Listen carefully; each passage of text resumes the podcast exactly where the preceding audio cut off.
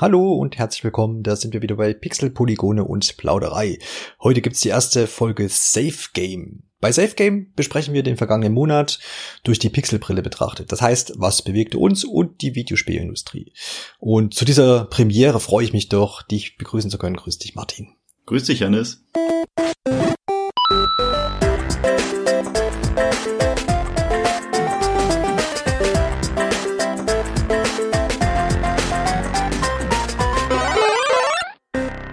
Bei Safe Game vielleicht kurz erklärt, äh, ich habe es ja angerissen, wir wollen so ein bisschen experimentieren und immer am, am, Ende eines Monats oder zu Beginn des neuen, den letztfolgenden jedenfalls, ähm, besprechen und dort im Wesentlichen ein bisschen gucken, was ist eigentlich passiert im letzten Monat. Da wählen wir dann immer so ein paar News raus, die für uns besprechenswürdig sind und wollen die einfach miteinander diskutieren, vielleicht auch mit euch diskutieren, wenn ihr euch da zurückmeldet. Und dann gucken wir auch so ein bisschen, wie das persönlich so bei uns äh, gewesen ist mit dem ganzen Videospielen, ob wir es überhaupt geschafft haben zu spielen und was wir gespielt haben. Das ist so im Moment die grobe Idee. Und äh, wem dazu noch was einfällt, der darf sich gerne melden. Aber da komme ich dann auch später nochmal drauf zurück. Starten wir einfach heute in die erste Ausgabe mal rein und unsere kleinen Rubrik Messer gewetzt, unsere Gaming News des Monats. Und da ist natürlich Name übrigens. absolut. Ich habe mir versucht Mühe zu geben. Und da steht natürlich ganz klar am Horizont der Launch der PlayStation 5 und natürlich auch der Launch der Xbox Series X und S. Da wollen wir ein bisschen drauf eingehen. Bevor wir da vielleicht auch ins Detail gehen, kann man ja nochmal aufklären, dass gleich so die Fronten einfach klar sind. Äh, ich, ich habe mir eine Xbox Series X gekauft und der Martin ist weiter bei seinem PC geblieben. Davon gehe ich aus, ne? Genau. Ich hoffe weiterhin auf den Demon's Souls äh, Release für den PC. genau, ja, ich glaube, der Marco schließt das ja vollkommen aus. Ich gehe aber auch davon aus, dass das spätestens in einem Jahr, äh, denke ich, auch dann passieren wird irgendwann. Genau. Würde ich schon, würde ich schon mal tippen. Fangen wir mal mit den Erfolgsmeldungen an. Äh, also beide Unternehmen, natürlich wie das so üblich ist, äh, vermelden äh, großen Erfolg. Jeweils via Twitter. Man hat in beiden Fällen keine Zahlen bekannt gegeben, keine offiziellen. Man hat jetzt nicht gesagt, so und so viele Konsolen wurden verkauft, sondern man hat jeweils gesagt, es ist der größte Launch in der Geschichte des jeweiligen Unternehmens. Also man hat sowohl bei PlayStation 5 die PlayStation 4 übertroffen und eben auch bei Microsoft die Verkaufszahlen in diesem ersten Zeitraum, in diesem Launch-Zeitraum, in diesem kurzen äh, zur Xbox One. Und es gibt aber allerdings eine Seite, die dürften die meisten Zuhörer vielleicht auch kennen, das ist die äh, VGZ-Charts heißen die, glaube ich. Die raten immer eher so ein bisschen, glaube ich, die, nee, die, also die raten nicht, sondern die rechnen so ein bisschen hoch. Die haben dann auch immer keine offiziellen äh, Daten vorliegen von den Unternehmen, sondern die gucken, gucken sich, glaube ich, wirklich so diese, die Verkäufe in den Läden an. Ich glaube, darauf haben die so ein bisschen Zugriff. Genau, genau und ähm, haben jetzt hier hochgerechnet weltweit, allerdings ohne Europa, hm, für die PlayStation 5 1,4 Millionen mal oder rund 1,5, man kann es mal auf, auf, ja, aufrunden. Und rund bei Xbox Series X und S kombiniert 1,4 Millionen. Also nach diesen Schätzungen relativ gleich auf. Man hört aber hier und dort, dass die PlayStation 5 erfolgreicher ist. Man muss jetzt schon sagen, hier ist Europa eben nicht mit drin, was ja eigentlich schon ein großer Markt ist. Und wenn, ich glaube, ich habe vorhin gelesen, dass wenn die PlayStation 4, also es ja jetzt weniger erfolgreich gelauncht ist als die PlayStation 5, dass die Zahlen bei PlayStation 5 auf jeden Fall noch viel höher liegen müssen. Ja. Das heißt, in der EU werden auch noch ein paar Geräte verkauft worden sein, wenn jemand an die, die es bekommen haben, halt, ne? Genau. Genau.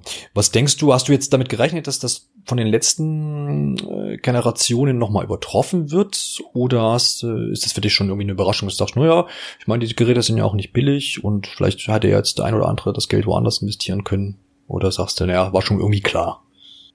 Also jetzt auch mal völlig uneingenommen der Situation, in der wir uns befinden, hätte man die News, glaube ich, auch schon drei Monate vorher schreiben können, weil allein in dem Zeitraum der PS4 als auch Xbox One und alles, was danach kam, ähm, hat man ja gemerkt, dass einfach viel mehr Gamer dazustoßen, dass auch viel mehr Leute es einfach testen für sich und auch Bock darauf haben und es dadurch auf jeden Fall nicht weniger werden und dass man dann ähm, einfach weil weil die wir als Menschheit insgesamt ja auch mehr Menschen werden, ähm, dass dann die Verkaufszahlen größer werden, wundert mich ehrlich gesagt überhaupt nicht. Und äh, dass jetzt ja ich meine wenn wir uns jetzt die die Vorhersagen nenne ich es jetzt einfach mal so anschauen, sind die Zahlen ja doch relativ ähnlich zwar, aber immer so ein bisschen in Favor für die PS5. Und auch das überrascht, glaube ich, die wenigsten, weil klar hat sich Xbox jetzt oder Microsoft mit dem Game Pass ähm, eine sehr, sehr großartige Sache geleistet und die haben ja auch das Kapital dafür, das anzubieten und die haben das wunderbar gemacht, das haben wir auch schon oft genug besprochen. Und dennoch ist natürlich der Hype einfach für die neue Sony-Konsole doch immer minimal größer. Einfach auch, weil man ja, ähm, so wie ich jetzt zum Beispiel mir denke, okay, ich möchte all die Microsoft-Spiele spielen, aber ich brauche mir keine Gedanken machen, weil ich habe einen guten Rechner. Ähm, der kann das auf jeden Fall alles auch spielen. Und wenn ich mir einige Erle äh, Ergebnisse auf der Xbox Series X angucke, denke ich mir, okay, dann läuft das auf meinem Rechner auf jeden Fall noch ein bisschen besser als auf den neuen Konsolen. Und da ähm, braucht man sich einfach weniger einen Kopf machen und ist dann eben mit der PlayStation 5 doch so ein bisschen angewiesen auf die Exklusivtitel oder man ist auf die Konsole angewiesen, wenn man die Exklusivtitel spielen möchte. Von daher überrascht mich das wenig bis gar nicht. Ja, ja, hast du schon ein paar gute Aspekte aufgeführt. Ich denke auch, man muss hier aber auch nochmal erwähnen, dass natürlich die Unternehmen sich jetzt da anders aufstellen, weil ja Microsoft klar sagt, wir wollen das hier am liebsten auf vielen Plattformen eben haben und der PC hat sich ja jetzt auch mit dem Game Pass gut etabliert und bietet da natürlich für Leute, die eben wie du jetzt einen entsprechenden PC haben, auch eine gute Möglichkeit. Würde mir, glaube ich, genauso gehen. Ich hätte mir das Gerät jetzt nicht gekauft, wenn ich einen entsprechenden PC hätte. Warum? Hm. Gibt's ja dann echt kein Argument dafür. Genau, genau.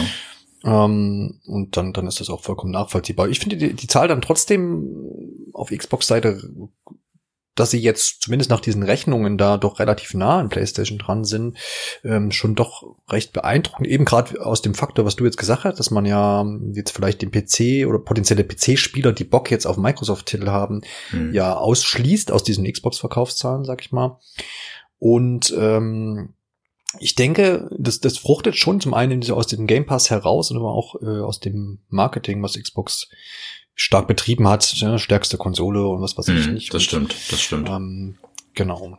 Und ja auch mit der relativ äh, kostengünstigen Series S. Ne? Mhm, das genau, ist ja schon ja. ein Riesenverkaufsargument. Klar ist die dann nach den Tests ja auch schwächer, mhm. aber ich meine, die ist kompakt, die ist verhältnismäßig günstig und man kann mit dem Game Pass alles darauf spielen. Ich meine, das ja. Das ist schon ja. ein großer Erfolg für Microsoft, möchte ich meinen. Die genau, Zahlen. ich, ich finde es auch interessanter, wie es die nächsten Monate und Jahre eben sich weiter gestaltet, auch mit der mit der S-Variante, hm. ähm, weil das kann natürlich je nach Zielgruppe schon auch so ein so ein Produkt sein, was ich jetzt vielleicht gerade für, für Leute, die nicht viel spielen oder vielleicht auch nicht immer das Neueste vom Neuesten brauchen, sondern die vielleicht gerne einfach ein paar Runden Fußball spielen oder irgendein Autorennen. Mhm. Das kriegt man ja bei Xbox äh, ganz gut mit dabei, äh, dass sich das auch gut verkauft, weil das dementsprechend vermarktet wird oder vielleicht auch im Handel so angepriesen wird, wenn man sagt, ja, was sind sie für ein Spielertyp, was wollen sie spielen? Ja, ich will mal ein bisschen FIFA und hier mal ein bisschen äh, ne, eben das besagte Autorennen. Kleine Runde Halo. Genau, ich, ich baller mal was. Ja, dann, genau. dann kriege ich das ja auf einer S alles gut hin, ne? Ja, ja. Ähm, und und ähm, wenn man dann vielleicht den Game Pass tatsächlich noch ein bisschen mit an den Mann kriegt und dann hat man ja zum Beispiel auch die FIFA-Spiele mit dabei, auch wenn jetzt nicht gerade immer das Aktuelle, aber da weiß man ja auch, dass das aus dem vorigen Jahr genauso gut ist meistens. Na, ich weiß gar nicht, wie das mit dem EA Play, was ja dann dabei ist, hm. wie das da ist, ob da nicht auch der aktuelle Titel mit dabei ist. Nee, ich habe es ja ausprobieren können. Und ah, auch, also du kannst okay. ähm, zehn Stunden in aktuelle Titel reinspielen, aber ja. ist auch nicht immer jeder dabei. Okay. Aber zum Beispiel sind jetzt die ganzen, also FIFA 20, NHL 20, 20 Madden und Schlag mich tot. Also die Sportspiele alle aus dem vergangenen Jahr sind alle dabei, was mir jetzt zum Beispiel persönlich auch reicht. Ja, das, ist ja. Kein, 60 Euro für, für FIFA 21 ausgeben. Erstens bin ich kein großer Fußballfan, aber ich spiele schon mal eine Runde, wenn jemand hier da ist. Ja. ja. Aber da tut's halt auch der alte Teil ganz einfach. Ich meine, das ist ja dann auch, glaube ich, genau der Markt, ähm, die Leute, die sich die Series S holen Mhm, wo genau. man dann einfach sagt, ich bin Gelegenheitszocker, mir reicht es nach dem Feierabend eine Stunde zu zocken. Ja. Und ob ich da jetzt, da habe ich auch genug Freunde von, die spielen auch noch äh, 2005. Ja, also einfach, mhm. weil sie das gerade da haben und die Konsole auch noch da steht, dann schmeißen sie das an und nach einer Stunde ist das wieder gut. Und ja, für die ja. ist das mehr als ausreichend, ja. Jo. Wie hast du denn, um mal so ein bisschen die, die, die, von, von diesem ganzen elenden und langweiligen mhm. Erfolg wegzugehen, hast du denn jetzt die Launches so miterlebt? Ich meine, du hast jetzt keine der Konsolen bestellt, hast du also, bist ja ganz gelassen, konntest das von außen betrachten, ja, hast vielleicht ja. hier und da, äh, Schadensmeldung, genau, Schadensmeldung vernommen und müde gelächelt. Ja. Äh, wie hast du das denn wahrgenommen? Ich spiele natürlich so ein bisschen auf die Problemchen an. Ich muss ganz ehrlich sagen, dass ähm, auch wenn ich davon überhaupt nicht betroffen war, natürlich schaut man dann mal, ja, wie ist das jetzt wirklich so, wenn ich jetzt bei Amazon oder wem auch immer hingehe und das dann nicht kriege, das konnte man sich einfach nicht vorstellen. Und dann war ich halt zufällig gerade äh, wegen was anderem unterwegs, was ich kaufen wollte und plötzlich war ganz Amazon down und ich dachte, was ist denn jetzt passiert? Mhm. Und habe dann im Nachhinein erst gehört, äh, dass das wohl daran lag, dass da nochmal ein paar Exemplare ähm, der Konsole, also für eine PS5 verhältlich waren. Und da habe ich gesagt, aha, okay. Das heißt, ich habe das schon mit so einem kleinen lachenden Auge immer gesehen und dachte, Wahnsinn, in der Situation haben wir dennoch 100, über 150.000 Leute, ähm, die sich jetzt quasi in einer Sekunde äh, um diese Konsole gerissen haben und habe das ein bisschen belächelt, aber desto häufiger, ich bin eben ziemlich viel auf YouTube unterwegs und äh, habe all die, hm, ich sag mal, Influencer, gesehen, die quasi von Sony mit ein oder mehreren Konsolen ausgestattet wurden ja. und die dann natürlich, so wie es ganz normal ist, Werbung dafür machen. Und irgendwann war ich tatsächlich ein bisschen angenervt davon, einfach weil ich dachte, jetzt wird hier ein Haufen Werbung gemacht und alle schreiben drunter, ich gönn dir die Konsole und so weiter. Und äh, wiefern das dann Realität ist, ist ja auch eine andere Frage, aber das hat mich doch genervt. Ja, weil ich dachte, es ist jetzt eine Konsole, die ist super und ich mag Demon's Souls und Astros Playroom, alles tolle Spiele. Aber warum macht man denn jetzt so viel Werbung für eine Konsole, die es erstens nicht nötig hat und zweitens gar nicht mehr zur Verfügung steht. Das heißt, der Unmut der Leute, also so ginge es mir zumindest, wenn ich jetzt Interesse hatte, mir die eine zu holen, ähm, ich würde jeden Tag angenervter sein, glaube ich. Also ja. ja. es ist halt so ein bisschen, glaube, ja, so eine Art Abhängigkeit. Ne? Ich meine, stellen wir uns mal vor, man hätte jetzt diesen ganzen Vorab, diese Vorabbemusterung für für jetzt die erwähnten Influencer und Magazine und dergleichen weggelassen, hm. dann hätte sich das Ding trotzdem verkauft, wäre trotzdem ausverkauft gewesen, weil die Leute jetzt, die es jetzt gekauft haben, sind ja PlayStation-Fans oder halt einfach Videospieler, die sagen, ich brauche das am ersten Tag und will da auch nicht warten, also wirklich Fans von Videospielen einfach ja. und eben auch von Sony.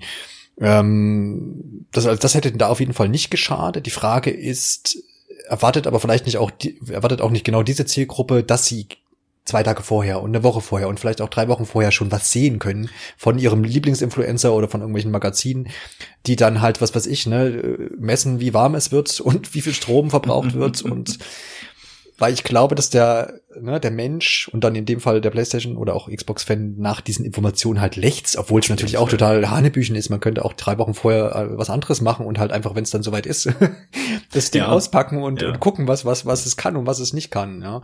So sind Ändern wir ja lässt sich nichts dran. Bitte? Ich sag, so sind wir Spieler ja nicht. Oder Menschen allgemein. Nee, ja, genau, das ist so ein bisschen die Frage eben. Ne? Also ich bin auch jemand, der das ganz gerne macht. Ich, ich, ich denke mir zwar immer im Vorhinein, ja, auch mit diesen Auspackvideos, ja, ähm, Unboxing, ja. wo ich immer sage, ne, eigentlich es ist so ein schöner Moment, wenn du so ein neues Gerät auspackst und das dann hinstellst und so. Ich habe trotzdem mir vorher äh, Unboxing-Videos angeguckt und dann habe ich mir so gedacht, eigentlich, eigentlich war es doof. Eigentlich, eigentlich wolltest du es gar nicht, genau. Ist, ist es genau. Eigentlich ist es cooler, wenn du es wirklich völlig äh, un unbefleckt quasi erlebst, ja. aber ja, man, so ist es halt, wenn die Möglichkeit dazu da ist und das ist halt äh, mittlerweile halt auf vielen Wegen hm. da, dann, dann nutzt man es auch. Aber ich kann schon verstehen, was du meinst, also diese ganze Werbetrommel für dann halt auch Spiele oder halt Konsolen, die jetzt dann äh, vielleicht gar nicht verfügbar sind, ist natürlich schwierig, aber äh, ja, das ist halt so eine Frage. Man kann halt nicht reingucken, diese ganze Marketing-Sache wird ja auch auf lange Zeit geplant und dann ist die Frage auch, wie viele Konsolen da jetzt dem, dem der Produktionsschwierigkeiten vielleicht aufgrund der Pandemie irgendwie zum Opfer gefallen sind. Das kann man ja halt mit Sicherheit schwer absehen. Alles auch nachvollziehbar und ich meine, das so funktioniert das nun mal und so wird auch Marketing gemacht, das ist ja alles richtig. Ja. Ähm, es ist halt einfach nur, glaube ich, der Situation geschuldet, dass man jetzt sagt, hey, jetzt kriegt der Influencer, ich habe auch teilweise Leute gesehen, die nicht mal nicht mal Videospiel-Influencer sind, mhm. äh, um sie jetzt mal damit zu betiteln. Und ja. die haben dann zwei Konsolen geschickt bekommen und ich dachte so, Wahnsinn, ja. Und äh, das ist, glaube ich, einfach nur der Situation geschuldet, dass man jetzt weiß und, und hört, äh, sie haben zwar gesagt, okay, Ende des Jahres kommen vielleicht noch mal welche, mhm. aber, aber, aber, aber, wir schauen mal und mich persönlich, wie gesagt, äh, lässt es ja relativ kalt, aber man ist schon dezent genervt davon, dass man das dann so mitkriegt. Vor allem für Freunde nervt es mich dann mit ja. quasi. Ich glaube, dass das, also ich sehe halt da die Lücke, ähm, da kann man ja vielleicht auf mein Launch-Erlebnis ja vielleicht eingehen. Dass ich ja, bitte. Die, ich habe mir, als ich habe mir die Xbox Series X nicht äh, bei Ankündigung, also es war nicht der, die erste Welle, wenn man, man spricht aber von diesen Wellen, also zum ersten Mal, wo freigeschalten war, eine, eine, eine Vorbestellung, da war ich nicht dabei, es kam dann später bei mir. Ich habe mir dann über MyDeals ist ja ein großes Portal, was viele auch kennen, mhm. äh, die immer so Deals zu allen möglichen äh, Produkten sammeln und da kannst du dir so, so, so einen Alarm halt anlegen, wenn irgendein Produkt quasi wieder verfügbar ist oder bei denen halt einfach so ein Deal angelegt äh, äh, wird. Und dann habe ich mir da so einen Alarm eingestellt für die Xbox und war irgendwo nachmittags unterwegs und dann hat das aufgeblinkt am Handy und war halt bei Saturn in dem Fall. Und dann habe ich das Ding halt bestellt. Ich war mir da im Moment noch gar nicht so richtig sicher, will ich es auch, aber ich dachte, ich leg's, leg's halt erstmal fest. Ich bestell's erstmal einfach. Genau, ne? Und äh, bin dann eben auch dabei geblieben und es war vielleicht dann auch ein Zeitfenster von zehn Minuten. Ich war dann froh, dass das Internet am Handy einigermaßen flott ging und das hat ja. dann auch geklappt. Ähm, und ich habe halt aber da die, die deswegen, ich kann nachvollziehen, jetzt aus der Warte her, dass ich jetzt, ich habe jetzt eine Vorbestellung getätigt, habe auch eine Bestellbestätigung bekommen, das Geld wurde abgebucht und dann bist du ja so, wie man das aus Vorbestellungen kennt, sagt man, okay, die haben mein Geld, ich habe die Bestätigung, äh, irgendwann wird dann die Versandbestätigung und dann ist das safe. Und so war das ja würde ich jetzt aus meiner Beobachtung, naja, zu mein, aus meiner Beobachtung war es eben auf äh, Xbox-Seite war das zu 95 Prozent so. Ich habe da wenig gelesen von wegen, ach, ich habe sie jetzt doch nicht bekommen. Hm, das stimmt, und, ja. Und ich glaube, dass da ist, äh, klafft halt die große Wunde auf, was jetzt bei, bei beim PS5-Launch halt passiert ist, dass viele Leute, die sogar schon in der ersten Welle nach diesem damaligen Event quasi da nachts irgendwie zugeschlagen haben, ähm, leer ausgegangen sind und Leute, die viel später bestellt haben, haben jetzt eine. Und das ja das ist das, glaube ich, was die Leute dann eben schmerzt, wenn sie sagen, hey, sie haben das im Warenkorb und haben die Bestellbestätigung und warten jetzt dann halt zwei Tage vorher auf die Versandbestätigung, da kommt nichts, dann rufst du dort an, bei welchen Unternehmen auch immer, oder kontaktierst irgendwie da die Hotline. Hm. Und die sagen dann, ja, wissen wir auch nicht. Und ich meine, es war jetzt bei Mediamarkt Saturn schon so, dass es vorher eine E-Mail gab an alle Vorbesteller, dass es sich verzögern kann, aber es gibt halt auch Leute, die haben jetzt immer noch keine. Und da war halt auch offensichtlich jetzt, dass es da einfach Probleme im System gab, im Bestellvorgang, dass zu viele Konsolen angelegt waren, als es gab und naja. Und das ist eben ärgerlich. Ähm, und ich glaube auch, da wissen wir ja, dass zum Beispiel unser geschätzter Kollege Marco auch noch leer ausgegangen ist, der, mhm. der auch groß drauf gehofft äh, hat und auch eine Bestellbestätigung hatte. Und ich glaube sogar auch bei zwei, äh, bin ich mir jetzt gar nicht sicher, aber ich, äh, ich bilde mir ein, es waren zwischendurch auch mal zwei unterschiedliche Shop, äh, Shop, äh, Shops. Ja, ja. Und ja, genau. Das, hm. Und ähm, da ist halt immer noch nichts da. Und ähm, da, naja, sagte auch immer, es ist halt schade, zum einen, wenn du diese Bestätigung hattest und dann wird halt auch nichts kommuniziert, genau. wo man sagt, äh, wir haben dies und dies, ist falsch gelaufen, deswegen wird's jetzt doch nichts, aber äh, du bist dann auf jeden Fall einer da in der ersten, wenn es dann wieder welche gibt oder sowas, mhm. scheint ja auch nicht zu sein. Und das ist so ein bisschen, kann ich total nachvollziehen. Also wenn das jetzt bei mir so gewesen wäre, weil du fängst dann ja an, auf, dich, auf das Gerät dich zu freuen und dann am Ende, wenn es dann heißt, nö, doch nicht, schwierig. Ja. Ich meine, es ist halt schon jetzt eine, eine gute Zeit auch für ihn gerade, die ganze Wartezeit. Und er ist ja wirklich, das hat man ja in den alten Episoden auch schon mhm. gehört, also er hat sich da wirklich drauf gefreut und ist da auch wirklich ganz doll gehypt drauf. Ähm, und das dann jetzt zu sehen und in den Märkten steht ja auch überall, bitte fragen Sie uns nicht so ungefähr. Ja, genau. Und überall in den Nachrichten, wenn du irgendwo anrufst, kriegst du, bitte fragen Sie uns nicht zur PlayStation 5. äh, aber dann, wie du sagst, auch fehlende Kommunikation Mhm. derenseits ist dann auch nicht hilfreich. Und wenn man dann noch sich vielleicht auch das Geld mal noch vor Augen führt, wo man sagt, okay, klar, ähm, wenn du entscheidest, du hast jetzt das Geld dafür, dann scheint das nicht so schlimm zu sein. Mhm. Aber wenn man jetzt mal sagt, okay, man hat sich das wirklich angespart und freut sich darauf und man hat jetzt per PayPal bezahlt, dann wird das ja direkt ähm, belastet. Was genau. ich aber auch gehört habe, ist, wenn Leute ihre Kreditkartendaten beim Kaufen hinterlegt haben, haben die teilweise ihre Konsolen bekommen, und wurden jetzt noch nicht mal belastet. Ja, ja. Also das habe ich auch gehört und das ist dann natürlich auch eine interessante Geschichte. Hm. Hm. Aber ja, ja das, also das, da merkt man dann an so verschiedenen Stellen, dass da irgendwie was nicht ganz konkret gelaufen ist. Man kann halt auch nicht richtig beziffern und da, da hat jetzt Sony nicht Stellung bezogen, da hat jetzt auch nicht, haben jetzt auch nicht Mediamarkt und Amazon und alle anderen Händler Stellung bezogen, wo jetzt der Knackpunkt da war. Ja. Also gef, gef, gefühlt ähm, fand ich, aber das, vielleicht bin ich da auch zum Marketing beeinflusst, aber liegt das jetzt bei Xbox besser, weil da gab es auch klare Daten, wo man gesagt hat, hey, ab morgen 9 Uhr könnt ihr wieder über ähm, Microsoft.com bestellen. Da gab es auch Probleme, die Seite ist auch abgestürzt und dergleichen, ohne Frage. Aber mhm. da waren so Punkte gesetzt und die haben auch zwischendurch gesagt, wir kooperieren nochmal mit dem Handel. Das war dann eben auch wieder Mediamarkt Saturn äh, wo man auch direkt im Handel dann nur bestellen konnte. Also musste es dann schon ins Geschäft gehen. Man sagt, man hat das stationär, womit man vielleicht auch Leute ohne irgendwie, ähm, jetzt nicht ohne Internet, aber Leute, die jetzt ständig da nicht irgendwie irgendwie am Internet hängen und gucken, was los ist und R5 smashen, die dann vielleicht auch mal in den Laden nochmal gehen konnten mhm. und sagen, hey, hallo. Oder durch einen Anruf einfach. Ja, also da fand ich es irgendwie besser kommuniziert, einfach zu sagen, es Fall. gibt noch mal was und wir kümmern uns drum, bla bla. Ähm, ja, schwierig einfach, aber es ist einfach ein bisschen ärgerlich.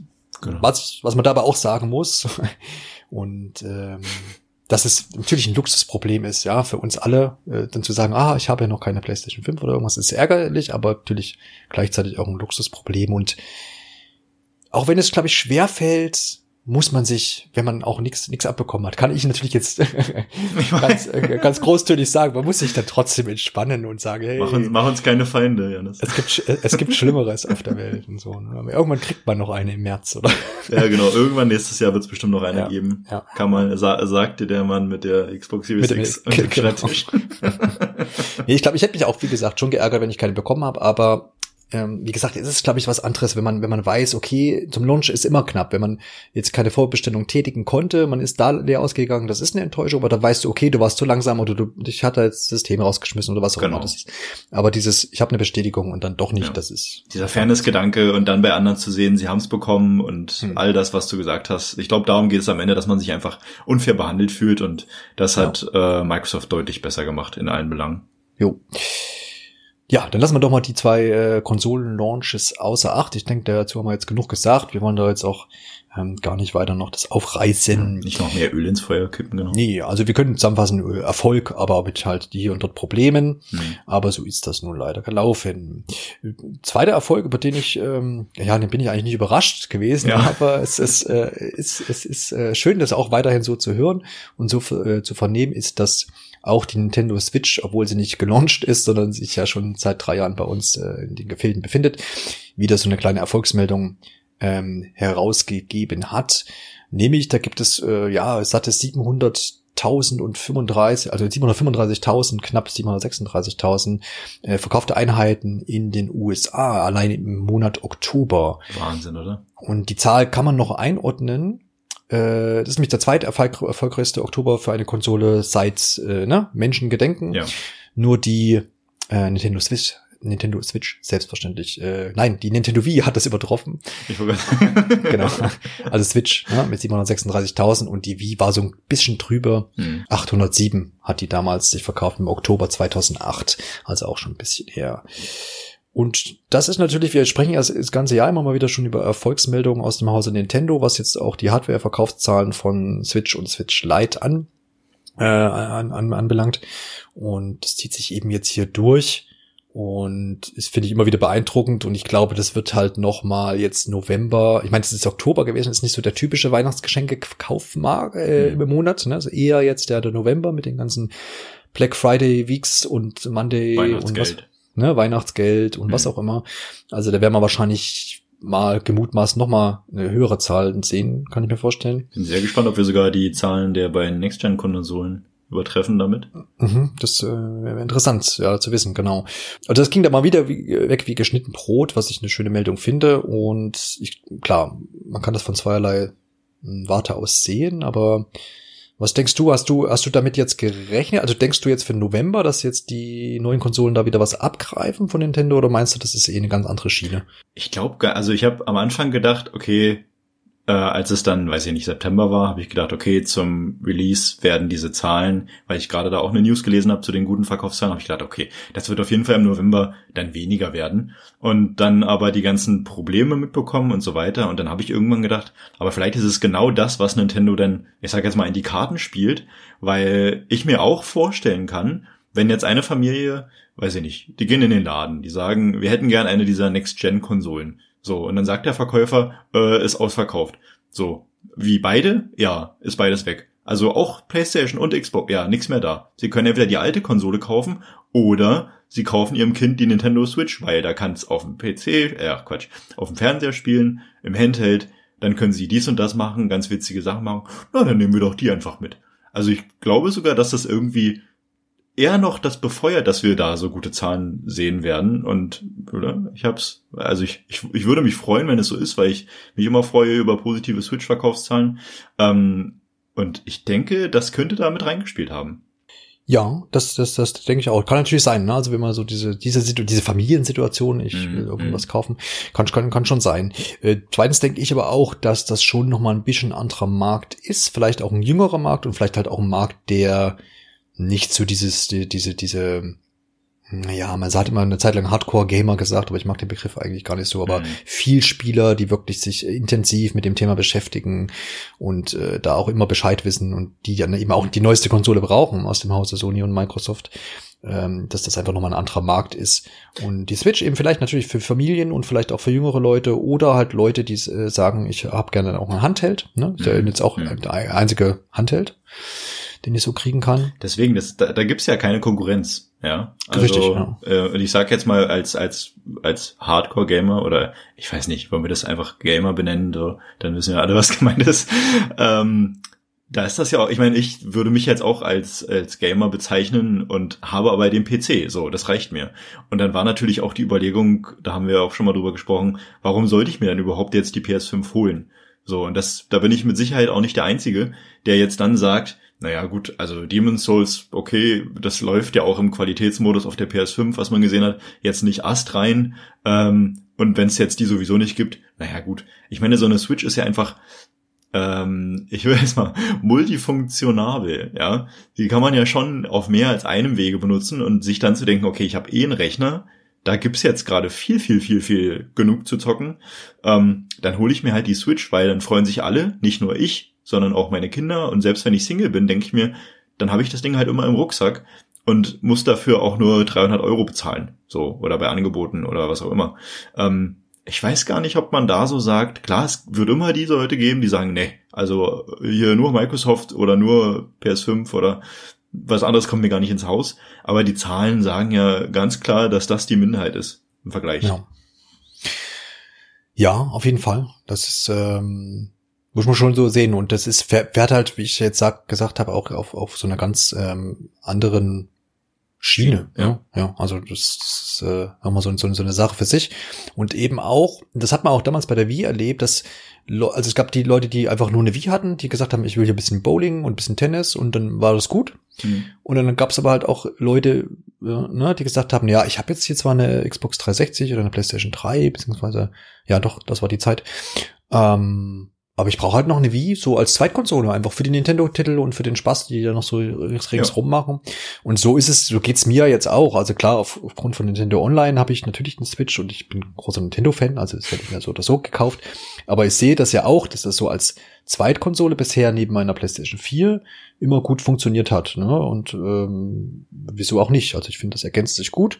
Ja, man sieht es eben halt auch. Wir sind hier über 60, fast 70 Millionen äh, verkaufte Einheiten von der Switch und die wird sicherlich dann geknackt irgendwie Ende des Jahres, Anfang des Jahres, die 70. Ja. Und ähm, jo, das, das, das Ding läuft auf jeden Fall, da kann man nichts sagen. Jo, und äh, mal sehen, wie weit Animal Crossing dann noch treiben wird. das, ich ich glaube, das ist jetzt knapp hinter Mario Kart 8 Deluxe. Ja. Irgendwie. Ja, und ich denke mal, das wird auf jeden Fall noch gebongt jetzt zum Weihnachtsgeschäft. Ist jetzt die Frage, was, was da vielleicht noch interessant wäre zu wissen, ähm, äh, oder was so die Einschätzung ist, auch von dir, dass so gefühlt halt in der Switch auch jetzt nicht ausverkauft ist, ne? Ja, nie, ne? Also die, also, also jetzt mal abgesehen früher? vom, hm? genau. Abgesehen genau. von dem Zeitraum, der sehr schwierig für alle war, mhm. gibt's eigentlich immer eine, ne? Genau, das ist auch so ein, so ein Ding, was da natürlich jetzt, wo du ja auch sagst, dass dem Ganzen zugutekommt, wer sich da vielleicht entscheiden muss. Ja. Und da haben sie gut äh, ihre Produktion ja auch umgestellt anscheinend oder da zumindest einfach darauf geachtet, dass das läuft. Und da gab es jetzt auch wieder Bericht, dass man da ähm, mit Sharp zum Beispiel ähm, jetzt ähm, ne, Hand in Hand geht, um Displays dann herzustellen. Das hat mich ja ehrlich irritiert ein bisschen, muss ich sagen, weil ich so dachte, okay, ich wusste gar nicht, dass es da noch Probleme gibt. Ja, kann man vielleicht mal kurz zusammenfassen. Also die Meldung war, dass Nintendo mit Sharp, diesem Display-Entwickler unter anderem oder Hersteller, ähm, jetzt gemeinsame Sache macht, auch ein japanisches Unternehmen und die eben in Malaysia jetzt dort äh, herstellen, mhm. anstatt in äh, China. Ähm, einfach aus dem Grund, ne, ich glaube, da war als Grund angeführt, dass, äh, naja, so ein bisschen ja noch, dass die Probleme zwischen den USA genau. und China gibt genau. und dass man dem aus dem Weg gehen will, bevor es da irgendwelche äh, wieder Ausfuhrbeschränkungen gibt oder Einfuhrbeschränkungen vielmehr. Ähm, ja, genau. Ja, dann ziehen wir mal weiter. Das war ja schon wieder so viel Erfolg, dass wir hier wieder Richtung Misserfolg müssten. Müssen wir es hier ausgleichen, genau. Richtig, dass hier das Pendel äh, ne, nicht nur äh, auf der einen Seite stehen bleibt. Mm, werfen wir doch also den Capcom-Hack in, in, die Waagschale. Und zwar geht es darum, dass das äh, japanische Traditionsunternehmen, muss man ja schon sagen, ja. Hersteller und äh, Publisher und Entwickler von Titeln wie Resident Evil, Monster Hunter und Co. Äh, so eine kleine Attacke erlitten hat, äh, Ransomware. Kannst du eigentlich dazu was sagen? Eine Ransomware-Attacke. Lass uns doch doch mal aufklären, du als ähm, Kenner. da bin ich völlig raus. Ich habe keine Ahnung. Raus? Okay, nee. alles klar. Ja, aber es geht, glaube ich, also letztendlich geht es darum, dass das Unternehmen ähm, gehackt wurde und eben Daten gestohlen wurden beziehungsweise verschlüsselt wurden. Und die Vorgehensweise ist halt eben bei diesen äh, Gruppierungen, die dann so ein Unternehmen angreifen, dass die zum einen die, die, die Daten verschlüsseln, also das ist die eine, eine äh, Variante und sagen hier, ich hätte gern die und die Summe, dann stellen wir euch die ähm, Daten wieder zur Verfügung, dann könnt ihr damit weiterarbeiten. Ähm, teilweise werden aber auch Daten einfach irgendwie gelöscht. Wir hatten das jetzt in den letzten Wochen schon bei Ubisoft, die mhm. haben anscheinend auch nicht bezahltes Lösegeld, was ja natürlich auch nachvollziehbar ist. Mm, und da gab es dann eben auch jetzt Leaks zu ähm, zum Quellcode von Watch Dogs und eine, einige andere Sachen. Ähm, aber wir wollen ja über Capcom sprechen. Die, das Unternehmen hat am Anfang November war es, glaube ich, äh, bekannt gegeben, dass es da ähm, eben gehackt wurde und dass allerhand Daten eben ja tatsächlich äh, ja eben preisgegeben wurden. Und ja, es sollen wohl, sollen wohl neun konkret, also neun, neun Personen konkret betroffen haben, aber es geht ja halt auch um 350.000 Kundendaten, die da eben betroffen sein können, wohl auch weltweit eben, ne, über Capcom-Accounts äh, und dergleichen, aber man schließt zumindest aus Kreditkartennummern und eben Bezahlinformationen, weil das alles über einen externen Dienstleister wohl abgewickelt wird. Es kam dabei auch so ein paar interessantere Sachen ans Tageslicht, äh, die man hier, glaube ich, schon nennen kann.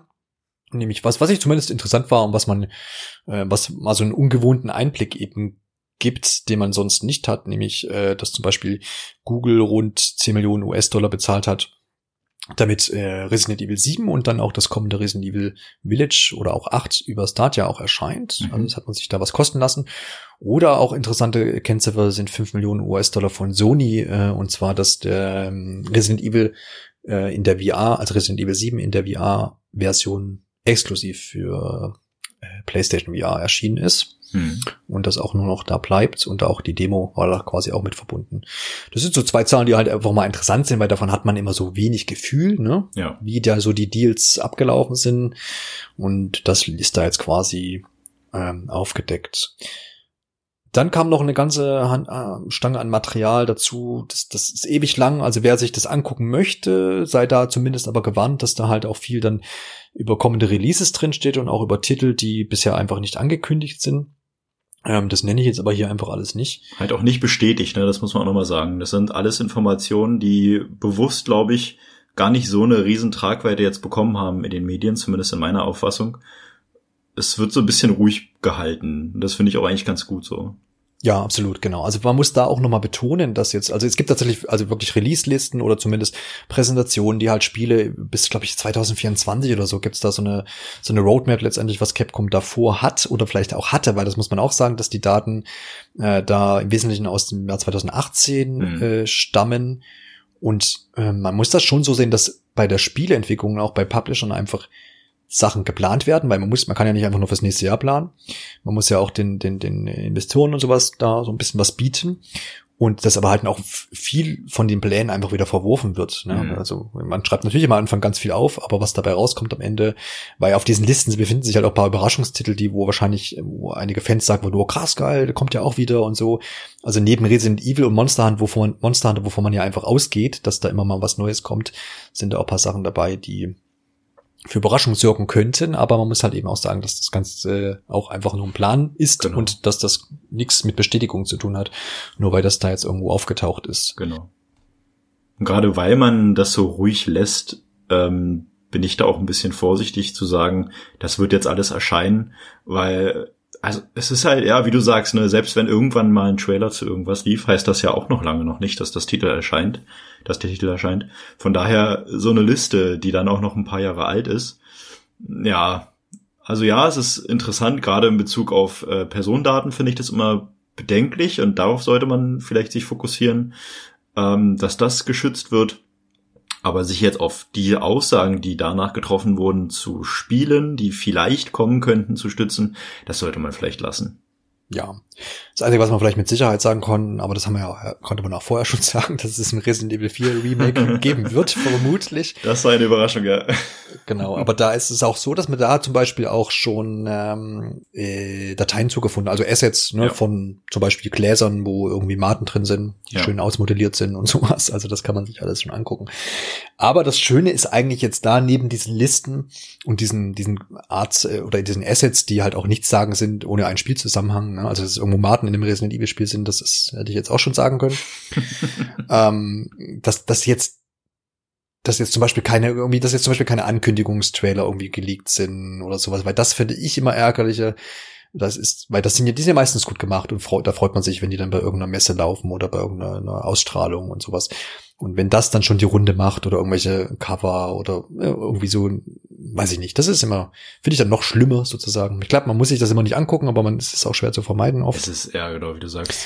Dass man da drum rumkommt und deswegen ist es okay, ähm, für mich so. Und wie gesagt, mit Resident Evil 4 habe ich auch gerechnet bisher und da habe ich eigentlich auch Lust drauf, tatsächlich. Es ist ja auch genau das, äh, um das nochmal kurz zu erwähnen vom Anfang, was du meintest, dass man ja immer sagt, man möchte sich das nicht angucken, äh, wie jetzt dieses Paket entpackt wird, aber am Ende, wenn man es könnte, macht man es ja vielleicht doch.